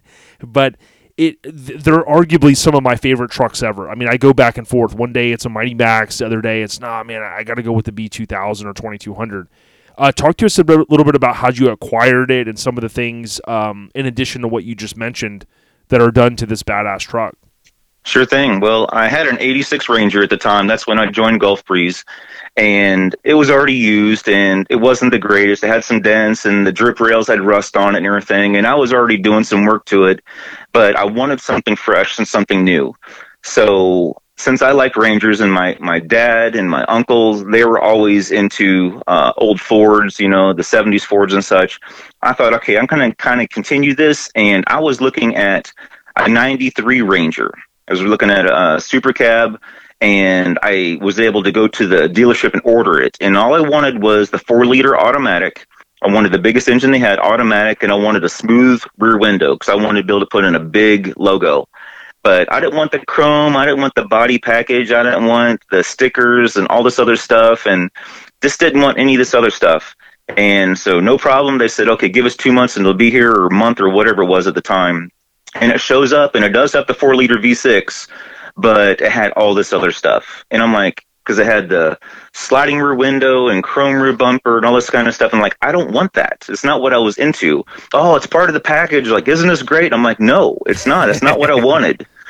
So I kind of walked away from that deal. So here I am now, I'm shopping again. Mm-hmm. And I'm at the local dealer and I'm looking at the S10, which is about ready to, you know, go out of style, or not really out of style, but, you know, they're about ready to stop producing those. And I'm looking at like a maroon Mazda. And they had something else there, and nothing was just seriously interesting me. You know, nothing was really catching my attention. And so they said, hey, look, we got one more coming in tomorrow. It's coming over from Fort Lauderdale. Come back and check it out. I think you might like it. I'm like, all right, whatever, you know. And I liked Mazdas. You know, I there was a lot of cool ones in the magazines and such. But, you know, after not being able to get my Ranger, I'm like, okay, now what am I going to do? So anyway, I went back the next day, and here's this black and chrome Mazda Cab Plus sitting there. And I'm thinking, man, I did not want black. Black is so hard to take care of. But I'm looking at it like, man, look at all that chrome. That thing is gorgeous. And I'm thinking, man, I didn't want black or chrome, but this thing is hot. So I'm like, all right, let's talk about this. So we did, struck up a deal. And so February 18th, 93, I bought myself this Mazda. So me being a Metallica fan, I'm thinking, okay, so I got to come up with a name. So Black End or Fade to Black, those are all Metallica songs. You know, I'm gonna have to come up with something. So that was Thursday when I bought the truck. Saturday, I'm at a car show with some friends at a local mini golf place called Pelican Pete's out in Inglewood. And I'm just there to help support them, you know, for club participation, whatever. But my truck's not getting anything. You know, I'm just there to hang out. But my buddy Ken Baker and I, we're about ready to leave that show that night because we're heading to Fort Myers to a Metallica concert. Uh-huh. So now we're on our way to the Metallica concert, and I'm sitting at a stoplight. And I hear screeching, and I look at my rear mirror, and there's a van sliding sideways at me and runs into the back of my truck. Holy crap! So, dude, it was Hank back in the day, you know, before you know. You know what? It may have been. I thought he looked familiar when I saw him later on. But yeah, I took out the bed, the tailgate, taillight, and all this kind of stuff, and I'm thinking it's Whiplash. That was the name of the truck. That was another Metallica song. And I'm thinking the truck basically just named itself. So, but that kind of started. I'm like, all right, well, it's already going to be cut up anyway. So we kind of started with the body mods. You know, I got it straightened back out and got it back and everything, but it was slow. You know, it's not like it's not an overnight build by any means. It took years to get there. But got a Sir Michael's roll pan for my birthday one year, and which is pretty cool. We're out to dinner at Olive Garden, and they bring in this big box, and sure enough, it's Sir Michael's roll pan. And my buddy Bill Albright Frenched in the tailgate, and I wanted to keep the black and chrome look, so I like the chrome handles that were on it, but I wanted something custom. So we ended up calling Mini Truck Dismantlers out in California, and they sent me Miata handles. I saw the how-to in the magazine. I think it was Tom Lutz that did it, but he did it on his Mazda, and they had the how-to, you know, get handled or whatever it was in Mini Truckin'. So I copied that, ordered my handles, got them in, took them to a local body shop. They grafted them in, and they still work today. So that, and of course the Frenchton antenna and shaved regular antenna, the emblems, all the normal stuff. Another guy I know shaved my cowl, just made it nice and smooth and clean all the way across there, left little tiny holes, because like I already took off my windshield wipers, you know, had the little billet studs to cover up the, you know, the windshield wiper things, you know, and I had Rain-X in the windshield, so I'm already not running windshield wipers, so we just decided let's just shave the whole thing and just made it look nice and smooth. So one of the mods I did was because like the day of the Columbine shooting, April 20th of 99, I believe it was, my mom was put to the hospital. She was having some heart issues, and I spent the day with her, and I left her in the hospital that night. She was doing fine. So I'm heading to work, and a guy runs a stop sign on me, takes out the whole front end of my truck. So, long story short, talked to the body guy, and he's like, well, you can spend this much money on another stock bumper, or you can take that money and spend it on whatever you want. So I said, okay, so I can order this one here out of the magazine. And it was the FBI bumper where it was like a Toyota front bumper, molded top to bottom, and I had it stretched to match my Mazda fenders, because you know how the Toyota bumper always comes up short on the Mazda fenders. So had a stretch, had it molded, had the turn signals reduced so they're a little bit smaller, and got the billet insert in the grill, billet insert in the bumper, and clear lights all the way around, and it felt like I was getting set. But one of the biggest things about the truck that I really like was right before we got married in 95, my mom wanted to get me something for the truck. And she said, you can order whatever you want. She kind of gave me a little bit of a budget, but she said, it's on you what you get. And I told her I wanted to get a topper. And I told her what I was looking for and this and that. She said, order it. Nice. So I ordered the Sprint topper with the polished frames and everything out of California. And this thing shows up and it just looked amazing. You know, I took pictures of it coming off the UPS truck or whatever it was, the freight truck. And so, yeah, that was a wedding present from my mom. That's so awesome. Yeah, and you had posted in January of 2020, and you had mentioned that it was like 25 years ago, like because you had the dates like on the Sprint catalog, and that was pretty cool. Like it was from literally January 20th of 95, I think. Yeah, you know, I still had the invoice and the old school paperwork that you had to like point out what you wanted and circle it and call them up. You know, there wasn't a website or anything like that. There wasn't email. It was like one of these, you know, paper pamphlet kind of catalog things. Yeah. $474. So, and it was then $25 boxing fee. And you're like, sign me up, you know, you know, 400 and, you know, 90, you know, 95, $96, whatever. I mean, just amazing. Yeah, the polished frames cost a little bit more, but, you know, my mom was down with that, and I'm like, man, I wanted to do some timeless things to the truck. There was a few things that I had wanted to do and kind of talked my way out of, but I'm kind of glad the mods that I did, you know, the way I did them.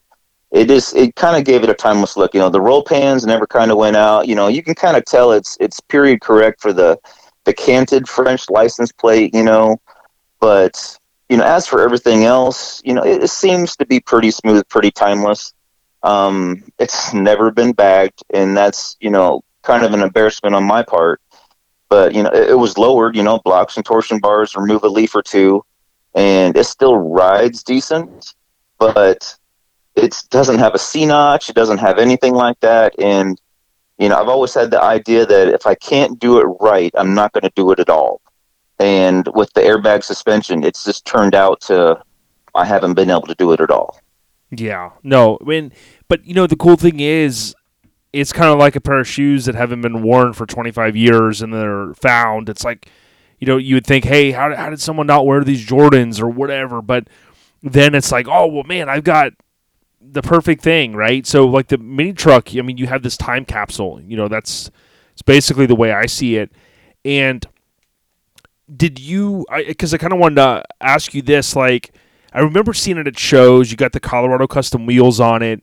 And I'm trying to think, like, when you recreated the photo this past weekend at Slamfest 30, like, when did do you recall, like, maybe about the time you stopped showing it? Because I think it was, like, in that photo, it was 2001 to 2021, right? So that 20-year span. But right. When did you, like, kind of park it and put it on the back burner? Well, I showed it there at Slamfest in 01 and I believe 02, but I just stopped progressing with it. You know, I stopped doing mods.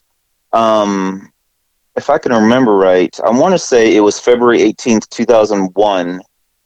I'll have to go back and look it up. And I'm sorry, 2001. It was the day that Dale Earnhardt Sr. died. Oh, yeah.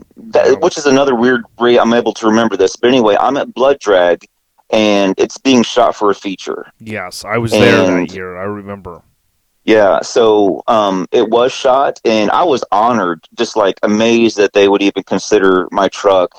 And, you know, so it was, and Travis Nowak shot it, and it was just an incredible experience. So now I'm going back and forth with Lance Martz, just trying to figure out, hey, when is it, you know, going to come out? You know, when can I expect to see this? And so I got this really cool email back from him, this really nice email saying that if you were to lower it some more, airbag it, body drop it, maybe put some color on it, maybe we can put it on the cover.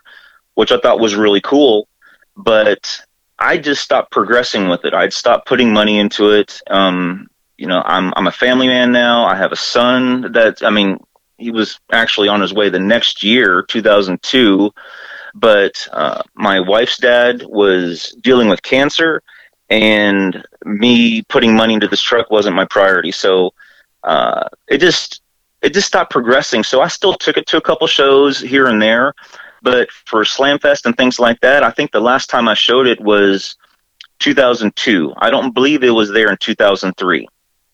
And I'd still go there. I still went every year and just supported my club and hung out and did different things. The club was kind of dwindling. Some of the guys had left and went to other clubs. And, you know, that was cool. I mean, I was fine with that. You know, I want nothing but the best for Gulf Breeze. But, you know, they're still friends. It didn't matter what club they were in, you know. I mean, I've heard the phrase, you know, it's thicker than a sticker. And, like, I'm still friends and family with those guys today.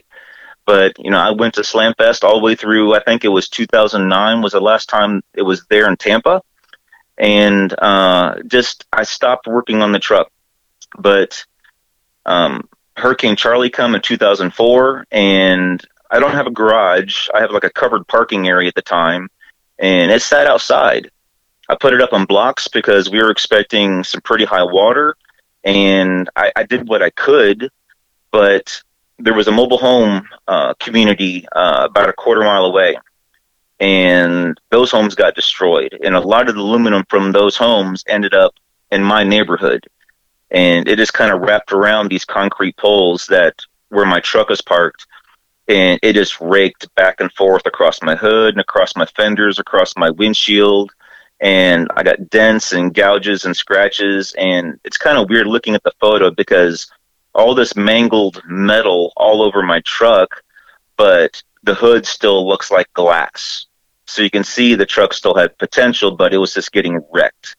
And I'm like, well, it's still my daily driver. It is what it is. And I just, you know, I'm not worried about showing it at the moment. So the next year come around 2005, and it does start to run rough. It's starting to have a tick or a knock in the engine. And I'm not wanting to, you know, put a whole lot of money into it. But, you know, I'm not mechanical. I don't know these things. I don't know what's going on. So I park it just to be cautious. And I'm like, okay, I don't want it to make it worse. I want to try to take care of this when I can. And I parked it. And there was a guy I knew that had a shop here in town, and he said, man, I go to SEMA every year, and I do all these different things. Let me take the truck back to my shop. Let me check it out. I'll figure it out, and if it's something big, I got sponsors. We're going to get your truck, and it's going to be fantastic. It's going to be running for you. I'm like, seriously? Okay, you know? So he takes it, and he gives me an update every once in a while, and he tells me, hey, I'm looking at this, and I'm checking into that, and we're doing whatever. So I'm not pushing him. He's not charging me. But over the course of a year, you know, things start slowing down, and I'm not getting as many updates. So finally I get this call and says, hey, look, landlord's on me. I got too many vehicles here. I got to get your truck out of here. I'm going to drop it off at your house. I'm like, okay, so where are we at? What did you do? What do I need to do next? And he said, well, the top end's been sitting open on the engine for the last several months. You're probably going to need a new engine. Damn. So I'm just devastated. Yeah, true. You know, I'm like, great. So what could have been, you know, maybe I needed a new engine is now for sure I need an engine. So it just pulled the rug out from underneath me. It just really kind of defeated me. And, okay, it's going to sit there. It is what it is. And I've had it stored at my house. I've had it stored at another friend's house. But it's just always been outside. There wasn't any need for me to go try to start it up or try to polish the paint or anything like that. It just sat. So that was since 2005, basically. You know, it's sat out in every hurricane and every storm and everything that we've had down here, Southwest Florida, the salt air, everything that has to offer. So now Slamfest 30 is coming up. And every year I've been going to the show. People keep asking me, hey, man, do you still have whiplash? Do you still have it? And then the joke is, well, it still has me. You know, I still have it, but you know, it's just in bad condition. You know, I look at it every day and it's just kind of depressing. You know, I'll go out and sit in it every once in a while, but it's just kind of sad. But Slamfest 30 is coming up, and I'm thinking, man, that'd be really cool just to have the truck out there, just to have it, you know, just to show people. And I've been back and forth all year long. You know, I registered in April when pre-reg opened up, and I'm thinking, should I not? You know, it's embarrassing to be in this condition, but it's sentimental value. I'm going to take it because people keep asking. So anyway, even like the week leading up to Slamfest, I'm on the fence. You know, I don't know what I'm going to do. Yeah. But the goal was I'm going to at least push it onto a trailer, push it off the trailer, and let it sit there. And, you know, we can reminisce and talk, you know, whatever. Well, last Wednesday, the Wednesday before Slamfest, I get home from church that Wednesday night, and my truck is missing. And I look at my wife, and I ask her, what did you do? What happened? And she says, I hope you're not mad. You hope Chip Foose is involved, or, you know, or Mike Murray or someone. Gosh, I'd always joked with her. I was like, I need to leave a note in the glove box. That way, if, you know, it does get stolen by Chip Foose, you know, I will act stupid if Chip Foose has it, you know, but I'll leave a note in there saying, these are the things that I want done, you know. But that would be incredible. But similar thing happened. You know, I was going back and forth with some of the guys on Facebook, and, you know, Pat Elia and all the guys from Lost Prophets, you know, they were encouraging me. And, you know, because Pat Elia was a Gulf Breeze member back in 93, and nice. Eric Barrett was a member, you know, in the 2000s, early 2000s.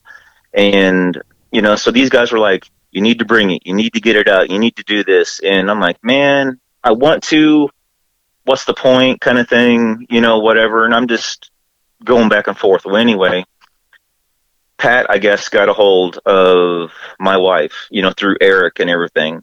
And they're like, we want to come get the truck. We want to come take it, you know. So they took it up to Pat's house, sent a flatbed rollback trailer down here, scooped it up, and took it up to his house and had it up and running within the hour. And I was just amazed. I mean, because I didn't know this at the time. I didn't know any of this till I got home from church that night. And my wife's telling me, and she's showing me the video on her phone that Pat had already sent her. And, you know, it changed out the filters and you know, all the fluids. And he's working on this and working on that, doing all this other stuff. And just, I heard it running. You know, I haven't heard it running in like 16 years. And I just got all emotional. Like, this thing, there's hope. There's a possibility this thing's going to live, you know? And it was just crazy. So, like, these guys were not taking no for an answer. Like, not only did they want it at Slamfest, but they wanted me to be able to drive it. You know, they wanted to give me that blessing. They wanted to be able to give me that experience. And it's just so overwhelming. Like, I'm not worthy of that. And just incredible. Well, what I would encourage people, I have always had a hard time of asking for help, just because I'm like, well, you know, I don't want to bother people. But you have to understand, there's a lot of people out there that always, that want to help, that say, hey, you know, like a Madhu or Pat or some of these Lost Prophet guys, you know, they're no stranger getting their hands dirty, right? They've had Absolutely. Trucks, like, you know, you can do some stuff maybe that they can't do. So to hear that, like, even at the show, they were over there making lists and trying to get this and do that. And, you know, some of these guys, you know, even like Jeff from Mini Garage, man, up in the Pacific Northwest. I mean, dude, they can pull a motor and have swaps done in a matter of hours, right? Whereas, you know, I might take us longer. So that's what I would tell people, you know, don't be ashamed or afraid to link up with the homies. In your case, you know, it was reaching across the line to a different, you know, club, so to speak. But don't be ashamed to want to, you know, progress ahead and asking, hey man, you know, would you guys be willing to come over and, you know, I'll throw some burgers on and help, you know, because again, there's a lot of people that do want to help, and they'd rather help you and see the truck rolling.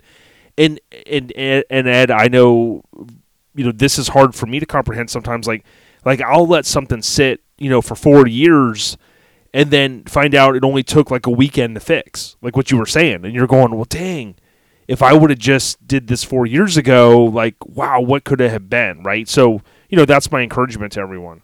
Well, that's what I'm dealing with, is because knowing now that the guy never did tear anything apart in my engine, you know, because when I saw it, I'm thinking, it doesn't look like he's messed with it. There's oil on the head bolts. It doesn't look like anything's been taken apart. Everything is back together. So whatever he did take it apart, he put it back together the right way, you know? And, you know, but I'm thinking it's sat open, it's corroded, there's water in there or moisture or whatever. So to me, it was pointless. You know, there wasn't any asking for help. You know, I'm out shopping for a donor truck. I'm looking for, you know, a truck with a decent engine, transmission, something with low miles. Maybe it has, you know, the fenders and the hood that I need, or maybe even four-wheel drive. You know, I would love to have four-wheel drive sheet metal on this thing. So these are kind of the things I was looking for, but not, hey, let's put a battery in and switch the fluids and turn this thing on. That wasn't a possibility because I was told my engine was shot. It was done, you know? Yep. And for him to, you know, take this thing and tear into it, and he's told me for months, if not well over a year or so, that he wants to be able to do this. Like, he's a Mazda guy. Pat is a Mazda guy. Yep. And he says, I know what I'm doing. I know how to do this. I've owned all these Mazdas. Let me take a look at it. At least let me try it out. And it's not that I didn't trust him. It's just a matter of, I really kind of thought it was pointless. And, you know, I don't have money to throw at it right now. And I mean, I haven't in quite some time. And it's just, I just didn't see the point in it. I never thought it was a possibility they were going to get this thing running, but they got it running and they were doing all this work to it. And him and his wife, I was just so amazed. So went up to his house on Friday, right before Slamfest, you know, the day, you know, registration opening, and they're all, you know, setting up vehicles inside, and we're grinding away on this truck that day. We're replacing parts and we're doing different things, and just, you know, the top end, not the top end, but like, you know, the air cleaner and everything's still off the engine, and the AC compressor is off to the side, and the brake calipers are hanging out, and he's still got all this work he's trying to get done. And just grinded it out, man. Did what they could. Couldn't get the brakes just right. So anyway, now everything's buttoned back up, and we're back down on all four wheels. Got the Colorados, you know, bolted on. And so now we're having problems with the transmission. I can't get it to quite go in gear.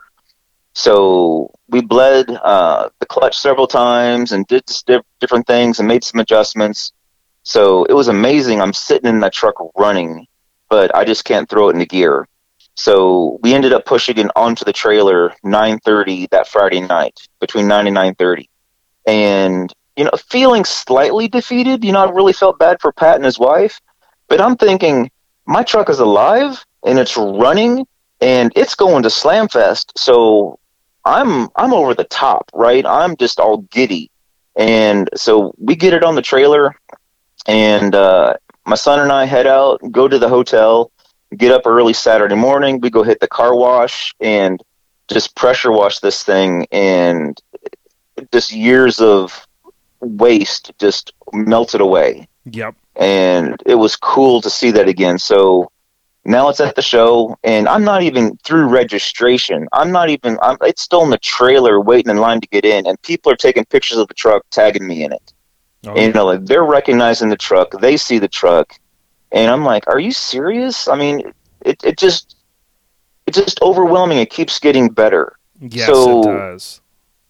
Now the truck is just sitting there at Slamfest, and people are coming by, they see it, they're talking to me about it, and everyone is like super encouraging. They're like, it's not nearly as bad as what you said it was. I'm like, well, did you see this rust here, or did you see this over here, did you see this, you know? And they're like, man, that's just body work, we can, you know, that could be taken care of. And the interior held up, you know, really well. I mean, it's faded a little bit, but it held up. Yeah, there's, you know, there's far worse that have been brought back. And you know, what I would tell people is you can also follow Ed on Instagram, the infamous Mr. M-I-S-T-E-R Ed, with some underscores in there, but Ed Eyster on Facebook, it's E-Y-S-T-E-R. Go on and check out some of his photos.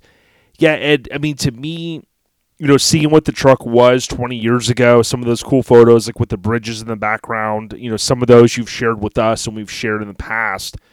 And, I mean, it's such an iconic truck. Obviously black, not an easy color to kind of maintain and keep up. But I truly think with a little bit of elbow grease that you put into it and, you know, whether it's resprayed or whatever you end up doing, you're going to find, you know, at the age that you are now for the next, you know, 5, 10, 20 years, I mean, you're going to enjoy the heck out of that truck. Well, it looks like that's what's going to happen. This Sunday, or actually Saturday afternoon at the show, you know, Madhu come up to me, you know, old school Mazda guy. And so he's talking to me about the truck and what's wrong with it, this and that. And I tell him this is where we're at. And I said, oh, okay, all right, you know, because he understands, he comprehends all this stuff. He comes back to me like an hour or two later and says, hey, look, I ordered all the parts. I got to go pick it up. We'll have this truck rolling tonight. I'm like, say what?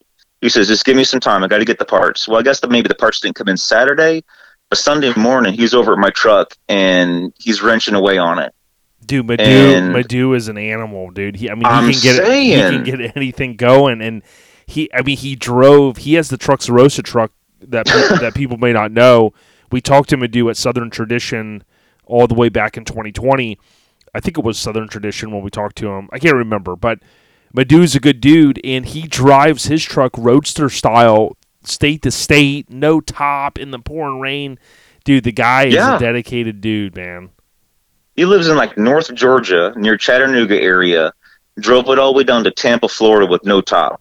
Yeah, he dude. You know, I mean, it's really hard. I mean, between him and Hank, it's hard. You know, who gives a less about just, you know, keeping the pedal stomped. You know, I mean, last year when he left the show and he drove home, he got home. He told me, and his shoe was basically melted to the floorboard of the truck because the floorboard was so hot he had no carpet in it, and he just and you would think, okay, that's a once in a lifetime.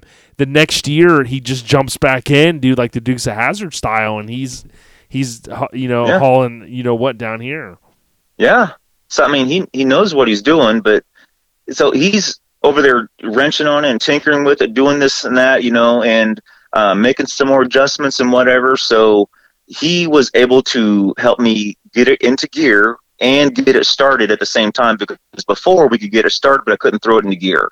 Or if it was in gear, I couldn't get the car started, couldn't get the truck started. So anyway, we were able to get this thing in gear with it started, and I'm thinking, I'm going to go cruise this thing. You know, I haven't driven this thing in years. So I let the clutch out, and I start driving it through the show. And some of the friends around there from Lost Prophets, you know, Tiffany and them, they were like, yelling for my son Eddie to get over here, you know, grab the camera, give me your camera, go jump on the truck. So my tire needed air. I got a slow leak in one of the tires, and Tiffany's daughter Jasmine, she says, hey, I got an air tank with a chuck on it, meet me over the truck. So instead of me taking the short way right directly to her truck, I'm like, I'm taking the long way. I'm going to go cruise this thing. And just telling you what, man, driving this thing through the show, people were yelling at us, you know, like, hey, it's Whiplash, or it's Alive, or, you know, congratulations, whatever, you know. You know, David Schulman was congratulating me, and TC, you know, from Mindy Madness, he was like, I didn't think you brought it, and, like, you're driving it. And just seeing friends and just the smiles, and it was just overwhelming. I'm just so emotional about the whole thing. And just I got to cruise it, I got to drive it, and I got to share that moment with my son. You know, he's 19, and the last time he rode in that truck, he was in a little kid's car seat strapped into it. Yeah, and it's amazing. If you go out and follow Ed on Instagram, you'll see the photos we tagged him in. We actually posted a photo of your truck on September 24th, right, one of the throwbacks. And what I thought was awesome is about 30 comments, but you have, I mean, here's the love of the scene, right? And, you know, a lot of people look at, like, how many followers do people have and how many likes do they get and all this crazy madness in the world. And I look at it and say, look, man, we posted your truck, right, one of your photos. You got Tim Berendes, right? you have Charles the Kid Armstrong, right? Of course, Jamil, but you have all of these guys that start chiming in, right? And with all these good words, and they're like, man, because that's how iconic a Mazda is, but yours was so clean. I mean, again, black, you've got the topper, like you mentioned earlier, with the trim around it, with the windows, of course, Colorado custom wheels, I mean, super clean. I mean, literally the sky's the limit for you now, Ed, as far as just getting it back, up to, as fast as you want. I mean, obviously, to me, once you get this stuff running, I've had plenty of stuff over the years that's a pusher, right? That doesn't run, and you're like, man, I don't want to ask for help. Who do I ask? This and that.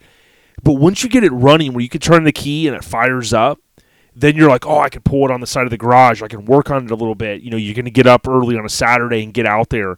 So now, as quick as you want to bring it back to life, so to speak, dude, you're on the rise, man. Yeah. It's overwhelming is the word I just keep going back to. I truly feel blessed.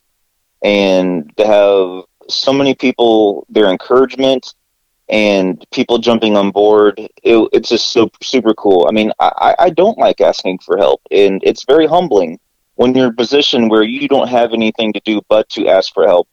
And there was no way I was going to ask for anyone's help the week of Slamfest. I mean, it's one thing to be able to ask them, months ago, and I kind of like put it off, like, no. But the week of Slamfest, they all have their own projects they're working on. They're all trying to get those last minute, whatever it is, hiding wires or, polishing something or whatever happens to be. And, my truck, it wasn't worth it, because in my mind, as far as I knew, needed an engine, and it was just too far gone. But I thought it might be a decent conversation starter for people to be able to see it there. Oh, yeah. And it just kept getting better and better and better. So now it runs, and I can drive it, and I'm able to share that with my son. And, we're just hanging out, they're a trophy ceremony and seeing other people get their awards. And I want to see who's going to win the truck. Mini Madness, they gave away a truck this year for the 30th anniversary, and it was really cool. And we're kind of curious, like, okay, who's going to win this truck?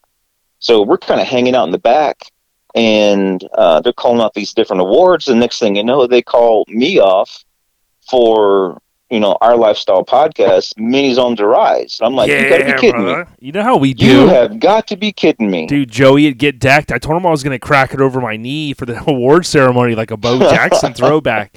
But, dude, you earned it because, you had your son there. You guys are cruising around, but you put that little bit of elbow grease in.